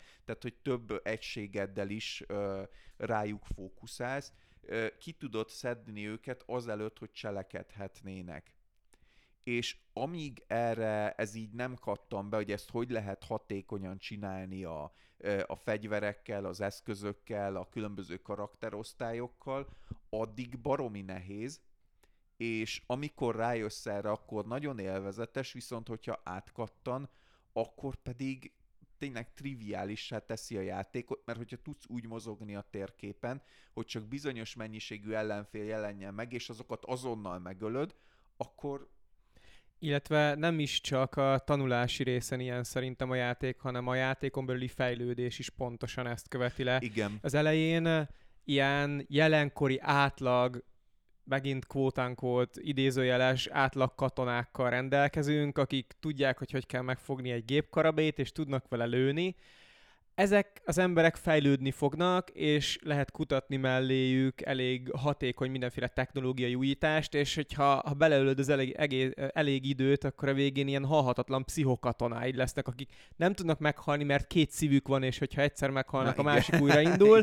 Bármikor, amikor észrevesznek egy darab ellenfelet, azt leradírozzák a képernyőről, és így idő után azért lesz az egész triviális, mert egyszerűen figyelne, elkövetsz egy hibát, akkor is végtelen mennyiségű atombomba van a zsebedben, amit rádobhatsz a, az eredményére a saját hibádnak, ezért nagyon... Hát egy, egy után... igen. Mm, és unalmas is lesz szerintem. Igen. Illetve hát ugye az XCOM-nál még az is előjön, az, az pedig egy nagyon jellegzetesen XCOM, és nem csak az újakban, a régiben is mindig is ez volt, hogy hogyha, tehát a, a játék elején van egy ilyen kutatásfejlesztési játékmechanika az XCOM-okban, mindig is volt, és kutathatsz mondjuk 15 féle dolgot, és a 15 féle dologból nagyon-nagyon nem egyforma az, amit visszakapsz. És hogyha rossz irányba indulsz el, akkor rendkívül megnehezíti a játékot, ha jó irányba indulsz el, az meg nagyon megkönnyíti, mert a, az idegeneknek a fejlődési metódusa az nagyjából állandó, és az eltelt időtől függ, te viszont attól függően, hogy az eltelt idő alatt mit kutattál ki, és mondjuk kikutattad, hogy nem tudom, a háromfejű űrlénynek a harmadik feje mitől lila, az nem lesz annyira hatékony, mint hogy kikutattál volna egy új fegyvert. És hogy, hogy nem, hogyha szar dolgokat kutattál, akkor tényleg megtörténhet az, hogy nem tudom, 5-6 óra játék után ott találod magad, hogy játszhatatlanul nehézé vált a játék. Hát illetve ugye ott az a probléma, hogy úgy kapsz pénzt, hogyha bizonyos országoknak megfelelő területeket megvédez, de ezeket nem tudod megcsinálni, mert rossz irányba kutattál, rossz irányba Igen. mentél el. Több úton is lehet az, az új x az, az első részében volt ez a szatellita rendszer. Igen. Hogy fel kellett lődni a szatelliteket, és egy szatellitát tök hosszú idő volt legyártani, és hogyha nem kezdtél el azonnal abba az irányba fejlődni, akkor fel kellett kötni a gatyút. Hát igen. De itt is megéri beleölni elég sok igen. játékórát abba, hogy végig lehessen játszani ezeket a játékokat, mert visszaadják azt az élményt, amit előre befektet az ember. Igen, főleg, hogyha tehát ha amúgy bejön a többi része ezeknek a játékoknak. Itt rendszerint ugye az a, a játékfejlesztőnek az a kihívása, hogy olyan világot alkosson, olyan harcrendszert alkosson, olyan egyéb mechanikákat alkosson, amik ott tartják addig a játékost, amíg biztos, hogy szopni fog. Tehát, hogyha úgy van megalkotva, és nagyon sok ilyen játék úgy van megalkotva, hogy az első néhány alkalommal, amikor elindítod, akkor üvöltesz a monitorral, hogy jó, ez nem ér. ilyen nincs, ezt nem lehet megcsinálni, akkor kell valami, ami amúgy ott tart, hogy igen, de, de amúgy a, ez a típusú sikerélmény ki is marad, attól függetlenül a játék többi része az annyira ö, bent tart, és annyira visszamegyek, hogy ez tipikusan ez a jelenség, amikor kilépsz a játékból, dúlsz, fulsz, mész föl alá két kört a lakásba, és utána visszaülsz és elindítod. Hát Szerencsére ezt ebben a kategóriában listázott játékok összessége megcsinálja. Hát a, a Rimworld War Fortress vonalon mókás az, ami történik. Bármit csinálsz, annyira véletlenszerű, hogy éppen mibe halnak meg a kis kolónistáid, hogy Nekem az a játékstílus, amit soha nem tudok játszani, mert mindig így ezek és ez a, most ahogy beszéltünk róla, ezt mondom, el kéne indítanom megint a rimworld és tudom, hogy nem kell elindítanom, mert nem tudom. Tehát elindítom, és vagy azt csinálom, hogy én ott vagyok teljesen ilyen akaradgyeng, hogy beállítom, és jó, én olyan kolonistákkal fogok kezdeni, akik nagyon jól tudnak együttműködni, és nagyon jól felépítenek egy olyan kolóniát, ami jól működik. De nem az az érdekes része a De amúgy, amúgy meg ezt lehetetlen megcsinálni. Uh, hát... Direkt, direkt a, a játékban többféle ilyen mesélő rendszer van, ami reagál arra, hogy te mit csinálsz, és egy idő után az összes tönkre teszi a, a kolóniádat. Jó, én nekem, én mindig ö, nem, nem szeretem a, a mikromenedzselés részét, és egy idő után mindig úgy hagytam abba, hogy jó, most már tök sokat kéne mikromenedzselni, ahhoz, hogy előrébb lépjünk, de jelenlegi állapotban nincs olyan aktív kihívás, ami azonnal megölne minket, úgyhogy meguntam és ott Hát pedig, pedig tényleg nagyon-nagyon-nagyon egyszerű benne meghalni pusztán, csak azért, mert hirtelen semmiből megjelenik egy veszett mókus, ami bemegy a teljes állatállományodat összefertőzi, le kell őket ölni, és éppen nem tudom, tél van, Igen. ezért növényeket nem lehet termeszteni, és mindenki éhen hal, mert valaki nem tudom, elkezd kanibálkodni, kicsapja a félig megevett testet az asztalra, a többiek ettől megrémülnek, és vagy bezárkóznak a szobájukba, vagy elkezdenek gyújtogatni. Ezek mind-mind előfordulnak egy ilyen remek játékban. Kiegyensúlyozott kolonistái vannak az embernek, Na mindegy, szóval megkapja a felhasználó a pozitív visszajelzést, még akkor is, ha béna. Azt nem tudom, hogy az EU4 miért ragasztott oda a képernyő elé, amúgy, mert ott ilyen nem történik, de biztos van valami oka ennek. Szeretek az Excel-lel játszani. A, biztos. a világhódítás. Áttérjünk a jó példákra? Térjünk át a pozitív Akkor példák. térjünk át a jó példákra. Ebből végtelen sok van. Melyik, mivel kezdjünk? Uh, szerintem nem is, nem is konkrét példák, amit szintén utána az előbb elkezdtünk pedzegetni ezzel, hogy ott tart valami a játék előtt, és ennek pedig a kifejezetten pozitív például, amikor a kettő egymást erősíti. Uh-huh. Tehát a nehézség és az, ami ott tart a játék előtt, azok szinkronban vannak, és hát ezek a, a kicsit dárkosabb sztori vonalú élvezetesen megvalósított, sötét atmoszférájú világokban játszódó játékok, mint a Dark Souls is. De egyébként tényleg egy nagyon klasszikus példa a, a Dark Souls talán pont emiatt is, hogy maga a játéknak a felépítése, a történetvezetés, a, a karakterednek a háttértörténete, az egész világnak a háttértörténete, és a játékmechanikákban visszaköszönő nehézség, azok teljességgel szinergizálnak egymással, mert az egész játék is arról szól, hogy egy végsőkig lerohadt, sötét, kegyetlen világban bolyongasz magányosan, és ott kell egy épp csak szinte-szinte már láthatatlan reménysugarat hajhászni elképesztően komplikált módokon és nagyon nagy veszélyeken keresztül, és ez sokkal jobban szinergizál egy ilyen uh, nehéz játékkal, mint hogyha amúgy mondjuk az lenne, hogy te vagy a szuperhős, és mindenkit szájba rúgsz kétszer. Illetve emellett a szinergizmus, mert én hozzátennék valami nagyon fontos kult szót szerintem a souls a nehézsége ez, hogy ez egy fair nehézség. Igen. A brutálisan nehéz a játék, de megcsinálták úgy, hogy ha te elhatározod, hogy túl fogsz lendülni az akadályon, nem a játék véletlenszerűsége miatt nehéz ezt megtenni, hanem azért, mert le kell ülni, és meg kell tanulnod azokat a rendszereket, amik alapján ez működik, és nagyon gyorsan kapsz pozitív visszajelzést. Tehát ha te leülsz és elkezded átgondolni, hogy mibe voltál hülye, akkor ezt ki tudod védeni, és rögtön tovább jutsz egy kicsit. Minden ellenfélnek, minden fő ellenfélnek felismerhető mozgás mintázata van például. Eleinte, ha bemész valami nagyobb, jól megtermett, ilyen hatalmas, lángoló démonhoz, el sem tudod képzelni, hogy te hogy fogod uh, túlélni ezt az össze röffenést, de ha másodszor, harmadszor, negyedszer nekimész, egyre jobban kitanulod az egészet, és a végén olyan egyszerű tánc lesz az, a, az egész verekedésből, ott fogsz ülni, és csodálkozni fogsz, hogy hogy lehettél ilyen béna az elején. És ennek csodálatos példája amúgy a Sekiro, amiben szerintem ezt Igen, szintekkel följebb emelték, mint a, mint a többi játékban. Olyan jó érzés befejezni bármit a Sekiroban, amit szerintem nekem játék nem adott még meg. Nekem a, a souls az egy dolog, ami ebben felülmúlta a Sekirot, az a Bloodborne-ban az Orphan of Kos boss fight. Fúj. Igen, de tehát én nem New Game Plus-ban csináltam meg, hanem csak simán, és az egy rendkívül jó, valóban ez a mindig jól látható, hogy mit csinál az ellenfél, elég hamar egy meta ilyen taktikai szint jelenik meg így az agyadban, hogy jó, hogyha ezt csinálja, akkor én nekem ezt kell csinálnom, de most pont ezén a részén vagyok a pályának, azt nem tudom csinálni, hanem egy másik dolgot kell, itt most meg fog ütni, akkor veszítek életet, de ez még nem vészes, akkor most, de most nem szabad visszatámadnom, hanem el kell mennem tőle, hogy tudjak gyógyulni, és mindez persze gyorsan történik, és fölpörög az adrenalin, és nagyon nagy élmény az egész. Van a munkavilágában, sőt az ilyen életfilozófi világában ez a flow című kifejezés, uh-huh.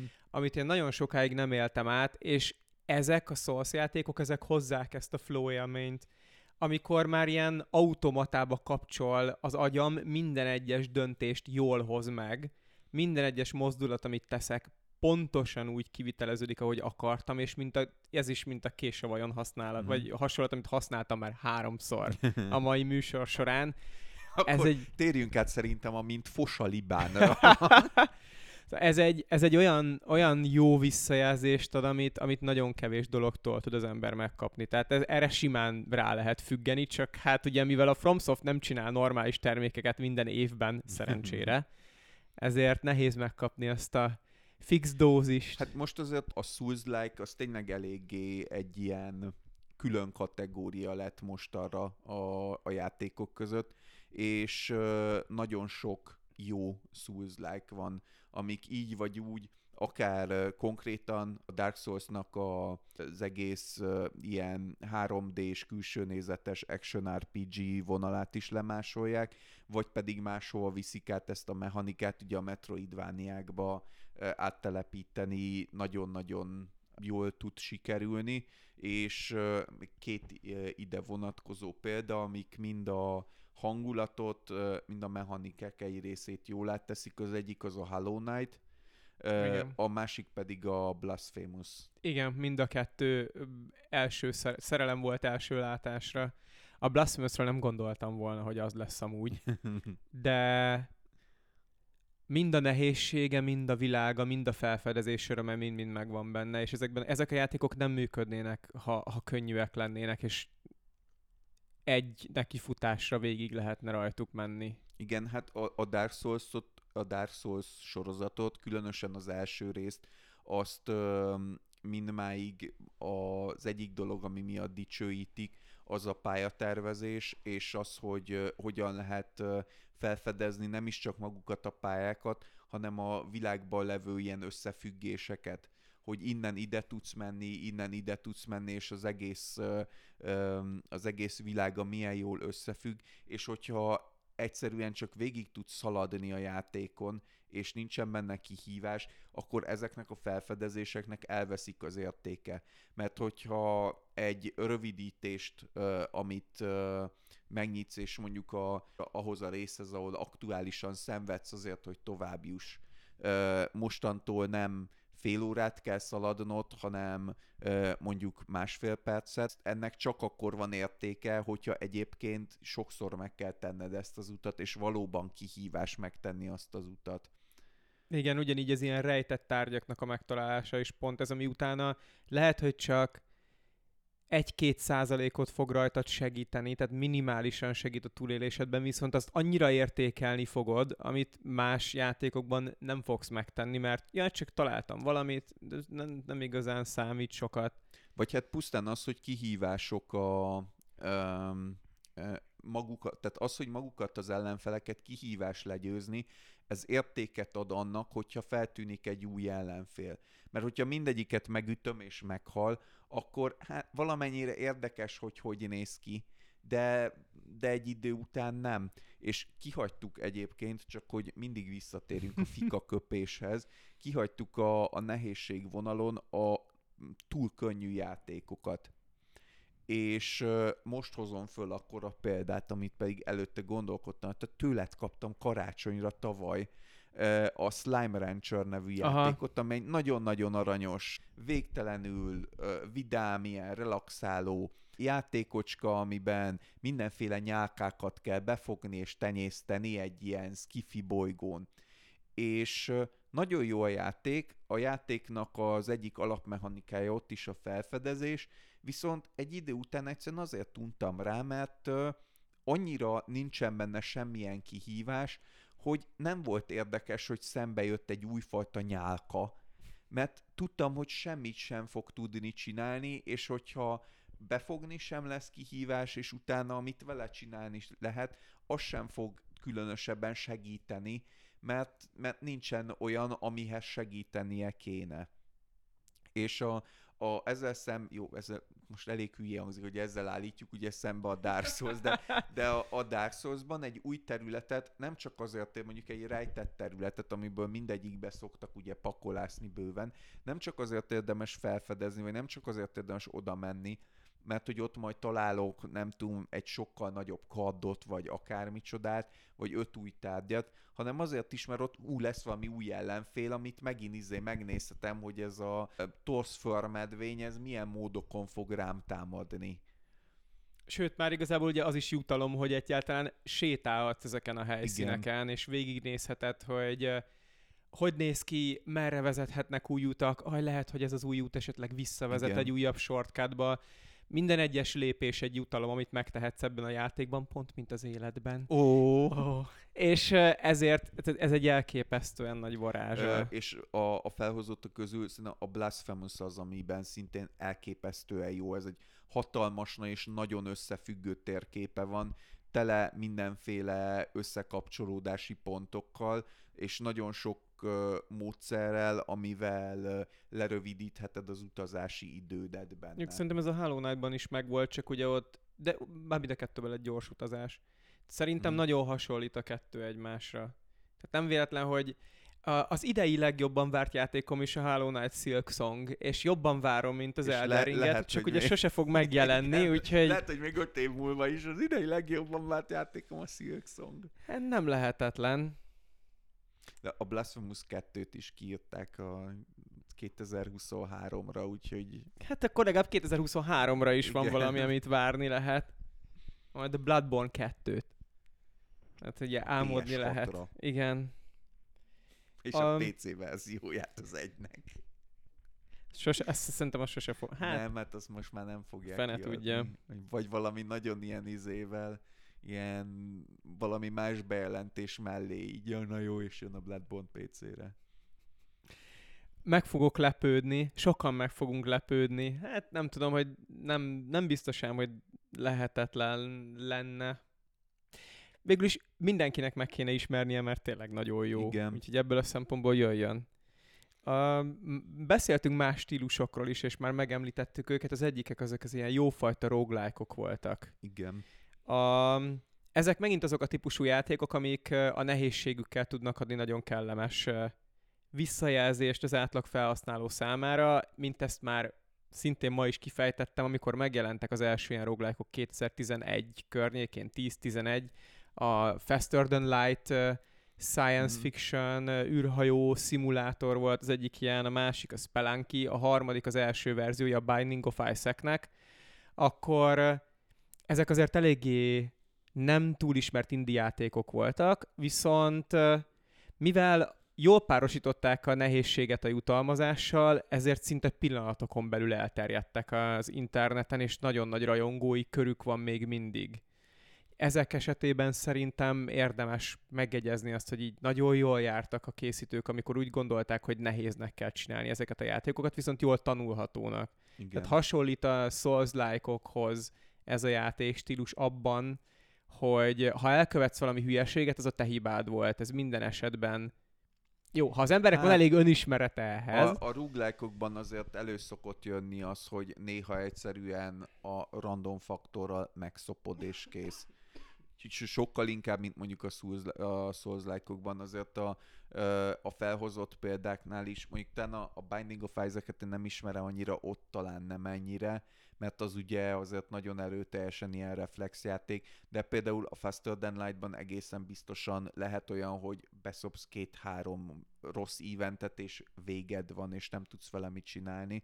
Viszont ott ugye tényleg az van, hogy annyira sokféle a világ, ahol, ahol utazgatsz, és annyira az egész utazás, amin végigmész a Faster Than Light-ban, végig érdekes és végig kihívásokat tartogat, hogy ott nem annyira rossz, amikor meghalsz.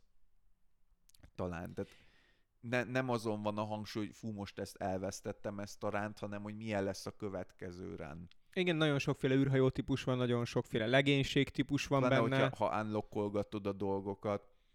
ott, ott tényleg nagyon, nagyon jó azt a játékot újra kezdeni. Nekem az volt, az, szerintem az volt az első ilyen roguelike élményem, amivel nagyon sokat játszottam, csak azért, Szerintem mert ö, is. mindig olyan sok újat mutatott, és minden stratégia olyan ügyesen ki volt benne egyensúlyozva, ami miatt nem akartam ott hagyni. Mondjuk Szerintem nekem az első a Binding of Isaac volt, és talán a második volt ez, a, ez az FTL. Fene tudja. Azt viszont tudom, hogy a... nekem az volt, bennem az volt, hogy az Isaac az későbbi. De Lehetség. lehet, Valami, nem. szerintem ilyen kortársak. Azt viszont tudom, hogy a háromból én a, a Spelunky-ba bolondultam bele, és a- az az a játék, amit minden egyes platformra megvettem eddig. A Spelunky 2-t is most már megvettem négyszer. Ez egy kicsit beteges, de na az az a játék, ami csak tanulható információt tartalmaz, tehát nem, nem nehezedik, nem nehezedik lehetetlenül sehogy, vagy finom mozgásokat kell megtanulnod, vagy elméleti rálátásodnak kell lennie minden egyes szituációra, pont mint egy ilyen boss fightnál a souls és teljesen fair, minden szinten fair, viszont iszonyatosan nehéz, de pont ezért meg azért, mert ilyen nagyon aranyos grafikája van, és ez nagyon nagy kontraszt a nehézségével, bármit megcsinálsz benne, ez is olyan mértékű jutalmazással jár, ami, ami miatt megéri megtanulni. És a készítőnek ezennel is a kurva anyját, mert olyan lehetőségeket programozott a játékba direkt, amik direkt arra lettek kitelve, hogy kicsesszenek a játékossal. Például, hogyha a földön egymáson van több darab item, és te fel akarsz venni valamit, akkor mindig a leghaszontalanabbat veszed fel automatikusan, és nem tudsz választani, tehát odébb kell dobálni egy másik kis halomba ezt. Azért, hogyha esetleg valami olyan helyzetben vagy, ahol meg tudnának ölni az ellenfelek, akkor nehogy véletlenül jól tudj rá reagálni. És egyszer megkérdezték a kódert egy interjúban, hogy amúgy ezt így miért gondolta, hogy ez így, így jó ötlet lesz, és mondta, hogy hát mert ő amúgy szereti szivatni az embereket, úgyhogy ez így van. Nagyszerű. Úgyhogy eh, köszönjük Derek Juhospelánkinak a programmere, nagyon sok mókás órát teremtettél nekem ezzel. De ez azért artificial difficulty. Jó, hát ez, ez a része amúgy pont, de ezt ki lehet védeni Jó, nagyon nem csak, sokféleképpen. nem csak ez a része van a játék, hogy nem csak ez az egy nehézség van a játékban. Én amiket még fölhoznék, öm, szerintem mind a ketten kedveljük ö, az aszimmetrikus pakli építgetős Ajaj. Amik egy, hát egy viszonylag új műfaj, az tényleg néhány éve jelentek meg.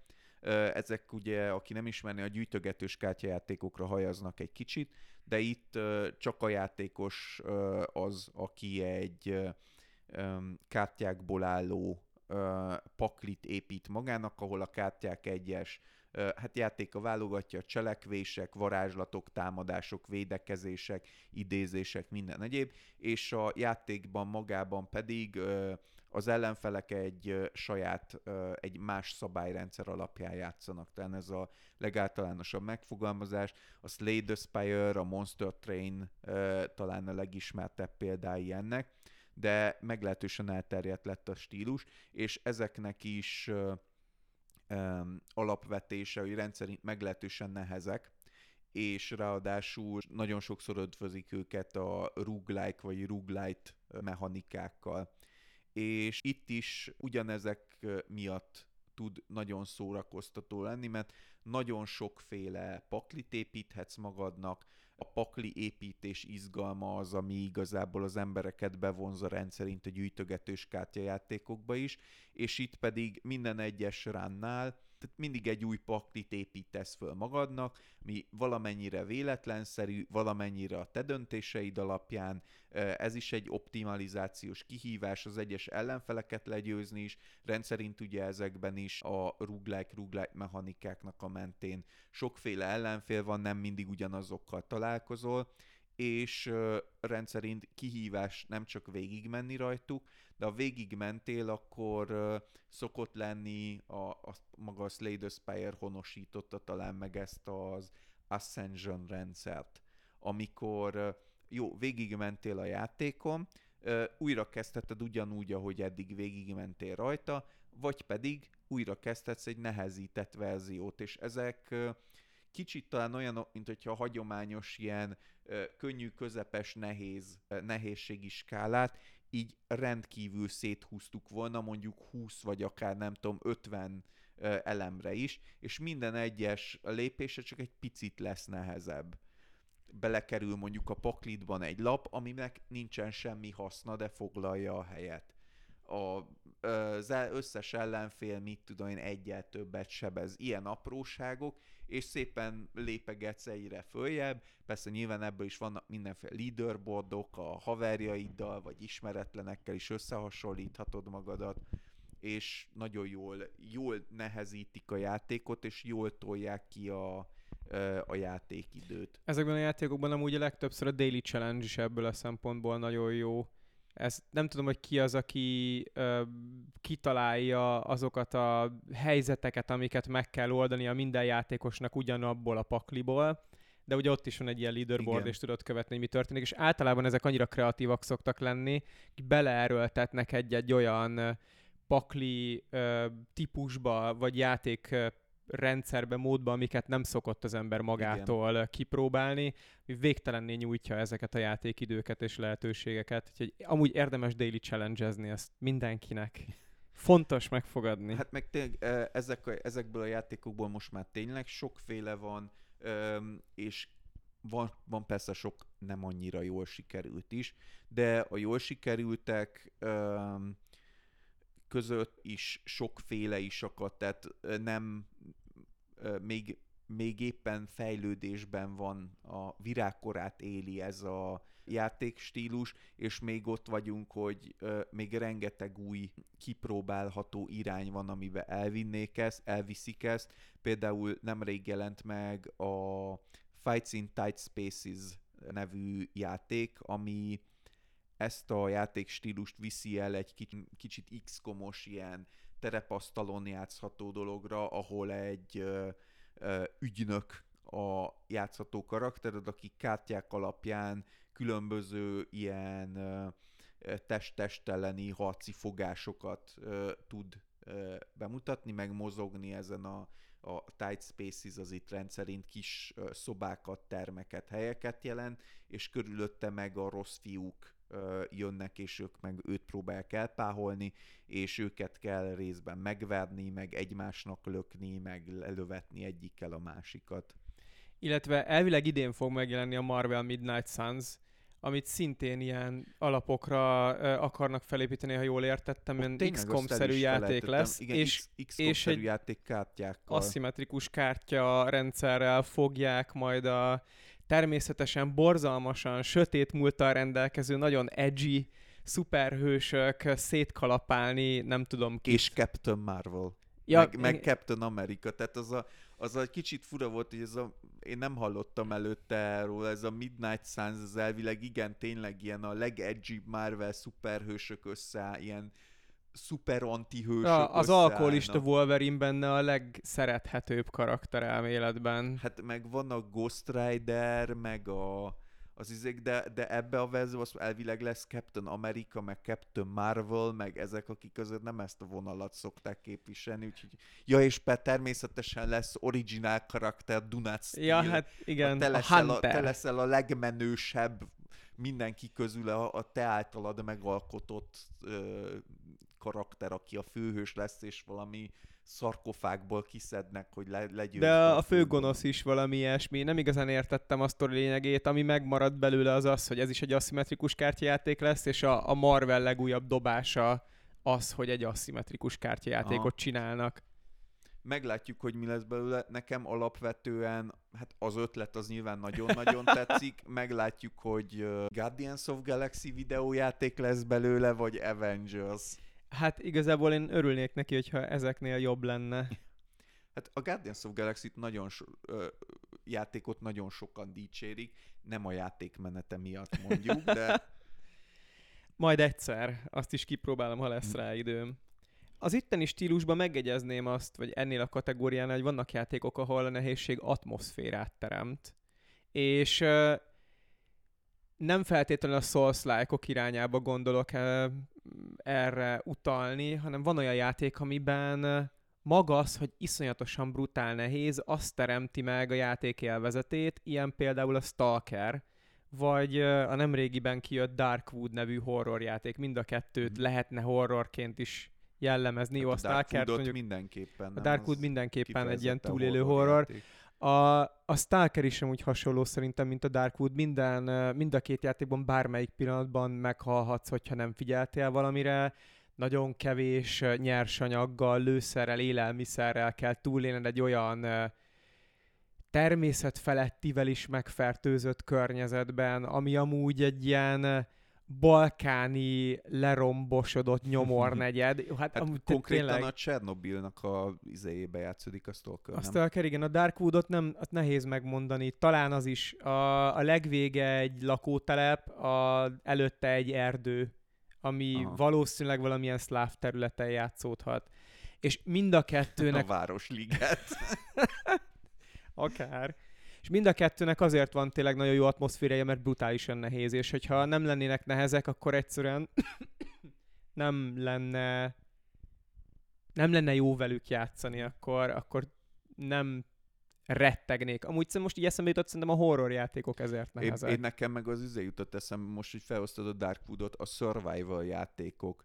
Tehát a, a jól sik, nagyon kevés sikerült tényleg igazán jól uh, survive, ez a survival craft játék, amikor uh, kibasznak egy pizsomába a prérire, és akkor old meg, de amelyikek jól mennek, jók, és uh, jól jó a nehézségük, azok nagyon-nagyon szórakoztatóak tudnak lenni, és ott is jól bele lehet építeni ezt a magányosan, egyedül a világ ellen atmoszférát, a kicsit mondjuk rajzfilmes, ilyen furcsa rajzfilmes megjelenítésű Don't Starve például nekem nagyon nagy kedvencem. Igen, azt tényleg. Szerintem te is kedvelted, amivel én nem játszottam, de nagyon sokan dicsérték, és köztük te is, az meg a Forest. Igen, azt pont ezek után akartam felhozni példának. Ha nem lenne benne mindenhol brutálisan sötét, akkor amúgy egy nagyon jó játék lenne. És amúgy is szerintem egy nagyon jó játék, csak a sötét fóbiások kerüljék Igen. el. Nem szeretem a sötét van Más példák esetleg? felhoztad a horror játékokat. Én nekem a horror játékokkal mindig volt egy ilyen ambivalens érzésem. Nagyon sokszor nem sikerül jól eltalálni a, a, a, a félelemkeltésnek a módját, nem sikerül jól összekapcsolni a nehézséggel. És például most, hogy feljött a sötét, ez ilyen köztünk mindenképpen ilyen mém. Én nagyon-nagyon-nagyon rühellem, amikor bármiben, játékokban és filmekben is, amikor korlátozzák a, a látást, vagy az érzékelést, azért, hogy hangulatot teremtsenek, mert az engem egyszerűen nettó elkezd idegesíteni, és lerakom a játékot. Nagyon sokszor történt ilyen, hogy ott hagytam a játékot, hogy ne, én, ha, ha bemegyek és meg kell ijednem a tosztestű, háromfejű, négyfülű förmedvénytől, akkor azt nekem mutassák meg HD-ben, bazd meg, és akkor majd megijedek tőle. De az, hogy íz, hogy bementem a szobába, és íz, és nesz ez a sarokban, azt nem. És sokszor a, a horror játékok ezt nagyon túltolják, viszont néha, hogyha ha elkapják jól az egyensúlyt, akkor még az én kényes, finnyás ízlésemnek is ö, be tudnak találni. A horror játékokról jut eszembe, és a nehézségről volt egy példa, amit nem említettem meg, és ezt egyszerűen meg kell. A, és nem értem, hogy miért nem használja semmelyik másik játék. A Resident Evil 4 és mint kiderült az 5 használ egy olyan mechanikát, hogy nincs nehézségi fokozat, van nehézségi fokozat, de amit beállítasz nehézségi fokozatot, az a játékban változni fog, de te nem látod, hogy fölfelé Aha. vagy lefelé megye el. Azt hiszem, valami olyasmi lehet ott is, hogy könnyű, normál, nehéz, de a játék kódjában, ha jól tudom, 10 nehézségi szint van, és azt csinálja, hogy nézi, hogy te mennyire effektíven játszol, mennyi nyersanyagot tudsz magadnak megtartani, mennyire ügyesen fedezel fel dolgokat, Aha. mennyire hatékonyan és gyorsan ölöd meg az ellenfeleket, és ha jól teljesítesz, benehezíti az egészet. Kevesebb lőszert fogsz találni, több ellenfél jön, véletlenszerű helyekről fognak jönni, és ezáltal mindig lesz kihívás a játékban, de mindig pont annyi, hogy egy kicsit nehéz legyen teljesíteni, ezt a horror feelinget hozza, viszont meg tudod oldani, hogyha többször és többször és többször neki mész. És ez egy, ez egy hihetetlenül jó játéktechnika. Szerintem azért nem csinálják, mert hogyha, mert ugye amit ilyesmit szoktak csinálni, és azt mindenki halára utálja azt a, amikor játszasz a játékkal, és mondjuk nem tudom, háromszor megöl a szörny, és utána kírja a játék, hogy szia, láttam, hogy nagyon sokszor meghaltál a szörnyel, szörnyen, biztos nem akarod, hogy áttegyük neki a, a gugugagababa módba, és akkor mindig, hát kurva anyára, nem. Jó, de ezt itt nem mondja el. Igen, csak hát a, a, utána valahogy gondolom az is kiderül, és akkor... Én, én a Rezi 4 szerintem, amikor ilyen negyedszerre, ötödszörre vittem végig, akkor olvastam utána ennek, és derült mm. ki. Azt tudom, hogy azt több játékban is uh, csinálják a, ennek az inventoris részét. Tehát, hogy, hogyha ha nagyon sok lőszered van, akkor nem talál, inkább talán az ellenkezőjét, hogy hogyha nincs mondjuk lőszered, akkor nagyobb eséllyel fogsz azt találni. Meg hogyha kevesebb, ha nagyon kevés HP-d van, akkor nagyobb eséllyel találsz gyógyító itemeket. Ezt tudom, hogy csinálja, főleg a, szintén az ilyen survival völös dolgokban, hogy ugye a ször, ennek a survival horrornak a legintenzívebb része, az tényleg az, amikor kevés a HP-m, kevés a lőszerem, és nem tudom, mi vár a sarkon túl. És hogy hát ez egy mesterséges kinyújtása ennek a feelingnek a végtelenbe kvázi. Hát igen, hogy... muszáj vagy folyamatosan teljes idegben mindenre figyelni. Ha egészséges lennél, és lenne nálad, nem tudom, egy táskányi lőszer, akkor teljesen más, hogy kéne végigmenni ezeken ami, a pályákon. Ami kicsit hasonló volt, és uh, hát szerintem már nem fogunk nagyon áttérni a multiplayer játékokra, mert kicsit el, eldumáltuk az időt, de uh, ami hasonló volt, és nagyon szórakoztató mechanika, ugye egyre több játékban van ilyen Twitch integráció, tehát hogyha streameled a játékot, akkor valamilyen interakciót a közönségednek felajánl a játék, és mindketten játszottunk sokat a Vermintide 2-vel, aminek egy olyan Twitch integrációs mechanizmusa van, hogy hogyha játszasz a játékkal, te meg azt mondjuk szintén streamer kispajtásaid, és a közönségednek feldob ilyen szavazási opciókat időről időre, hogy mit dobjon rád a játék, és akkor lőszert, vagy tárgyakat, vagy gyógyitalt, vagy ellenfeleket, speciális ellenfeleket, bosszokat és hát az adott streamernek a közönségétől függ, hogy ez mennyire sül el jól. Nyilván, hogyha valakinek ja, mindenhol rádobunk 45 boszt, és akkor izé, az hamar unalmas, de hogyha valakinél úgy partner a közönsége, akkor nagyon szórakoztató tud lenni, hogy nézed, és akkor tényleg mindig föntartják ezt a penge élen táncolunk feelinget, mert hogyha jól megy nekik a játék, akkor rájuk dobnak valami nehezítő körülményt, de nem halnak be olyan könnyen, mert hogyha valami random eseményektől fogva egy kicsit leamortizálnak, akkor meg tudnak segíteni nekik szinte minden játékban, ahol van ilyen Twitch integráció, ez nagyon ügyesen van amúgy megoldva. Igen, hát ez uh, majd, hogyha csinálunk egy Twitches vagy uh, valami hasonló adást, akkor ez is érdekes lesz.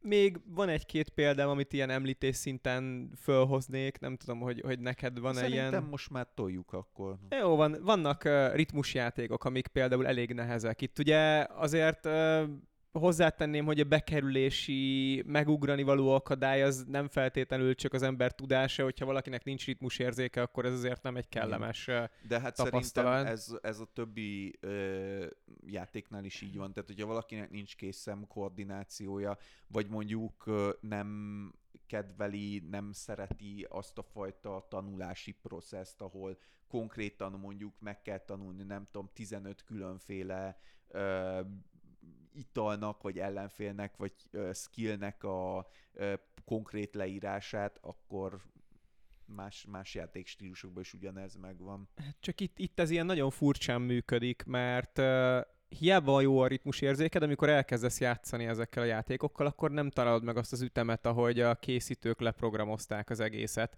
Viszont minél többet játszol vele, ez is valamilyen tudatalatti tanulás lehet, így szépen megtanulod a lüktetését az egésznek, és emiatt nehéz, mert nagyon sok időt bele kell ölnöd, viszont ha egyszer ez így elkészült, akkor utána tényleg nagyon-nagyon-nagyon kellemes játszani velük.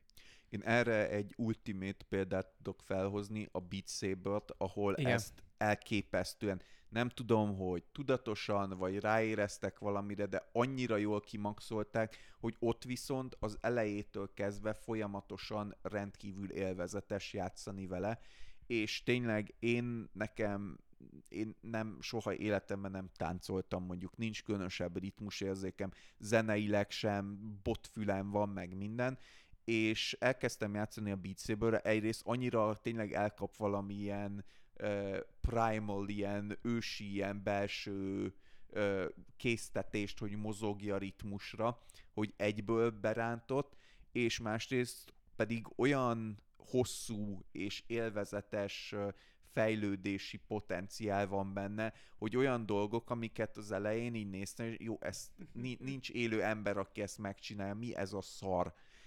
És utána gyakorlod, gyakorlod, gyakorlod, és bekattan, és, és csinálod te magadtól, és tényleg a testet csinálja magától ilyen tudat, ö, tudat alatti szinten, hogy csak nagyon ritkán kell konkrét döntést hoznod benne. Nekem a Bullets per Minute ilyen, amit pedig tőled kaptam karácsonyra, és arra is nagyon sokat rágyógyultam. Ez egy olyan belső nézetes lövöldözős játék, ahol csak akkor működnek az inputjait, hogyha lenyomsz egy gombot, hogyha azt ritmusra teszed. Mozogni tudsz, lőni nem, újra tölteni sem. És ezért meg kell tanulnod együtt mozogni az ütemmel, és csak úgy tudsz normálisan, effektíve dumozni, viszont akkor, akkor ez egy igazán jó érzés, nagyon jó visszajelzése van a játéknak. Ö, ami hasonló VR-ban az a játék, aminek nem jut eszembe a neve. um, de szintén ö, ott ö, ugyan tudsz ö, ritmusot, tehát az ennek egy jóval a lightos- Pistol Whip. Pistol Whip, igen. Ö, Az ennek egy jóval lightosabb verziója, viszont hogyha ritmusra csinálod a dolgokat, akkor ö, sokkal több pontot kapsz.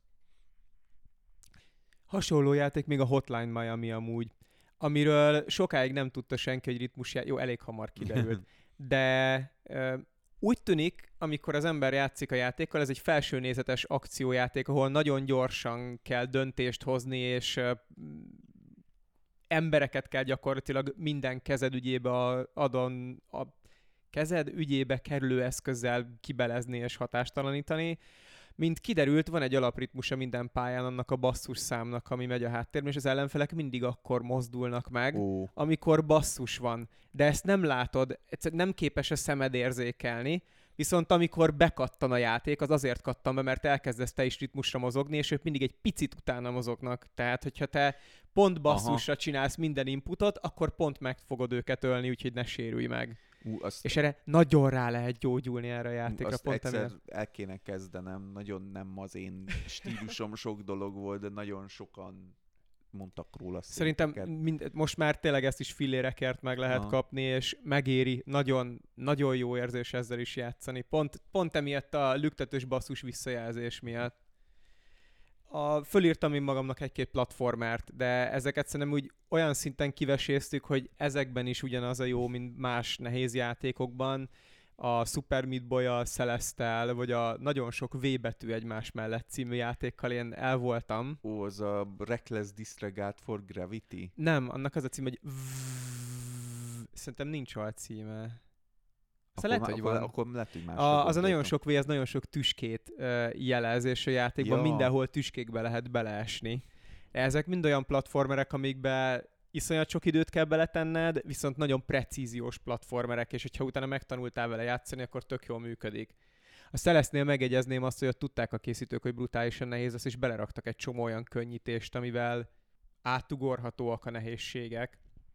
Végtelen életet kapsz benne, nem kell újra kezdened bizonyos ugrásokat. Aha. Ja, és tudom, mit tettek be, azt csinálták benne, hogy lelassíthatod az időt, de úgy, hogy az egész játékot tudod egy Aha. helyett ilyen 0-9-ben, 0-8-ban, 0-7-ben játszani. Aha, és akkor begyakorolhatod. Igen, a, amúgy be, a Beat Saberben is ugyanez benne ez, van. ez egy nagyon jó ötlet, és igazából ezt szerintem beletehetnék másba is, mert az én játékélményem nem, nem rontja el. Igen.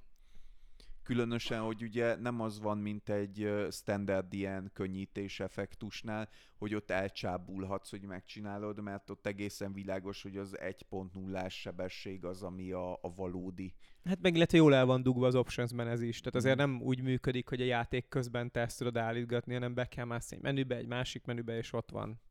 De ilyenekkel amúgy lehetne növelni a bekerülési mennyiséget játékos szintről. Igen.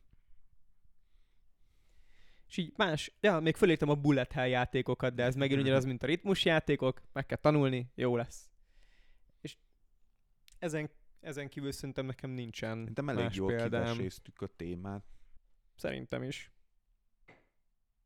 Hát úgyhogy akkor mindenképpen próbáljátok ki ezeket a nehéz játékokat. Hogyha eddig nem estetek neki, akkor tessék szépen neki menni egy souls nak és meg fogja érni. Higgyétek el, annál jobb élmény videójátékban nem az semmi, mint amikor a Ishin torkán át döfitek végre a Nem kardotokat. is like már. Nem baj, de belefér. Úgyhogy ö, tessék szépen játszani nehéz játékokkal, tessék rá szánni az időt, meg fogja érni, ne legyetek szépen belekényelmesedve a kanapéra. Így van. és hát akkor köszöntük a figyelmet. Nehézségekben gazdag 2020. Ezt, ezt inkább ne.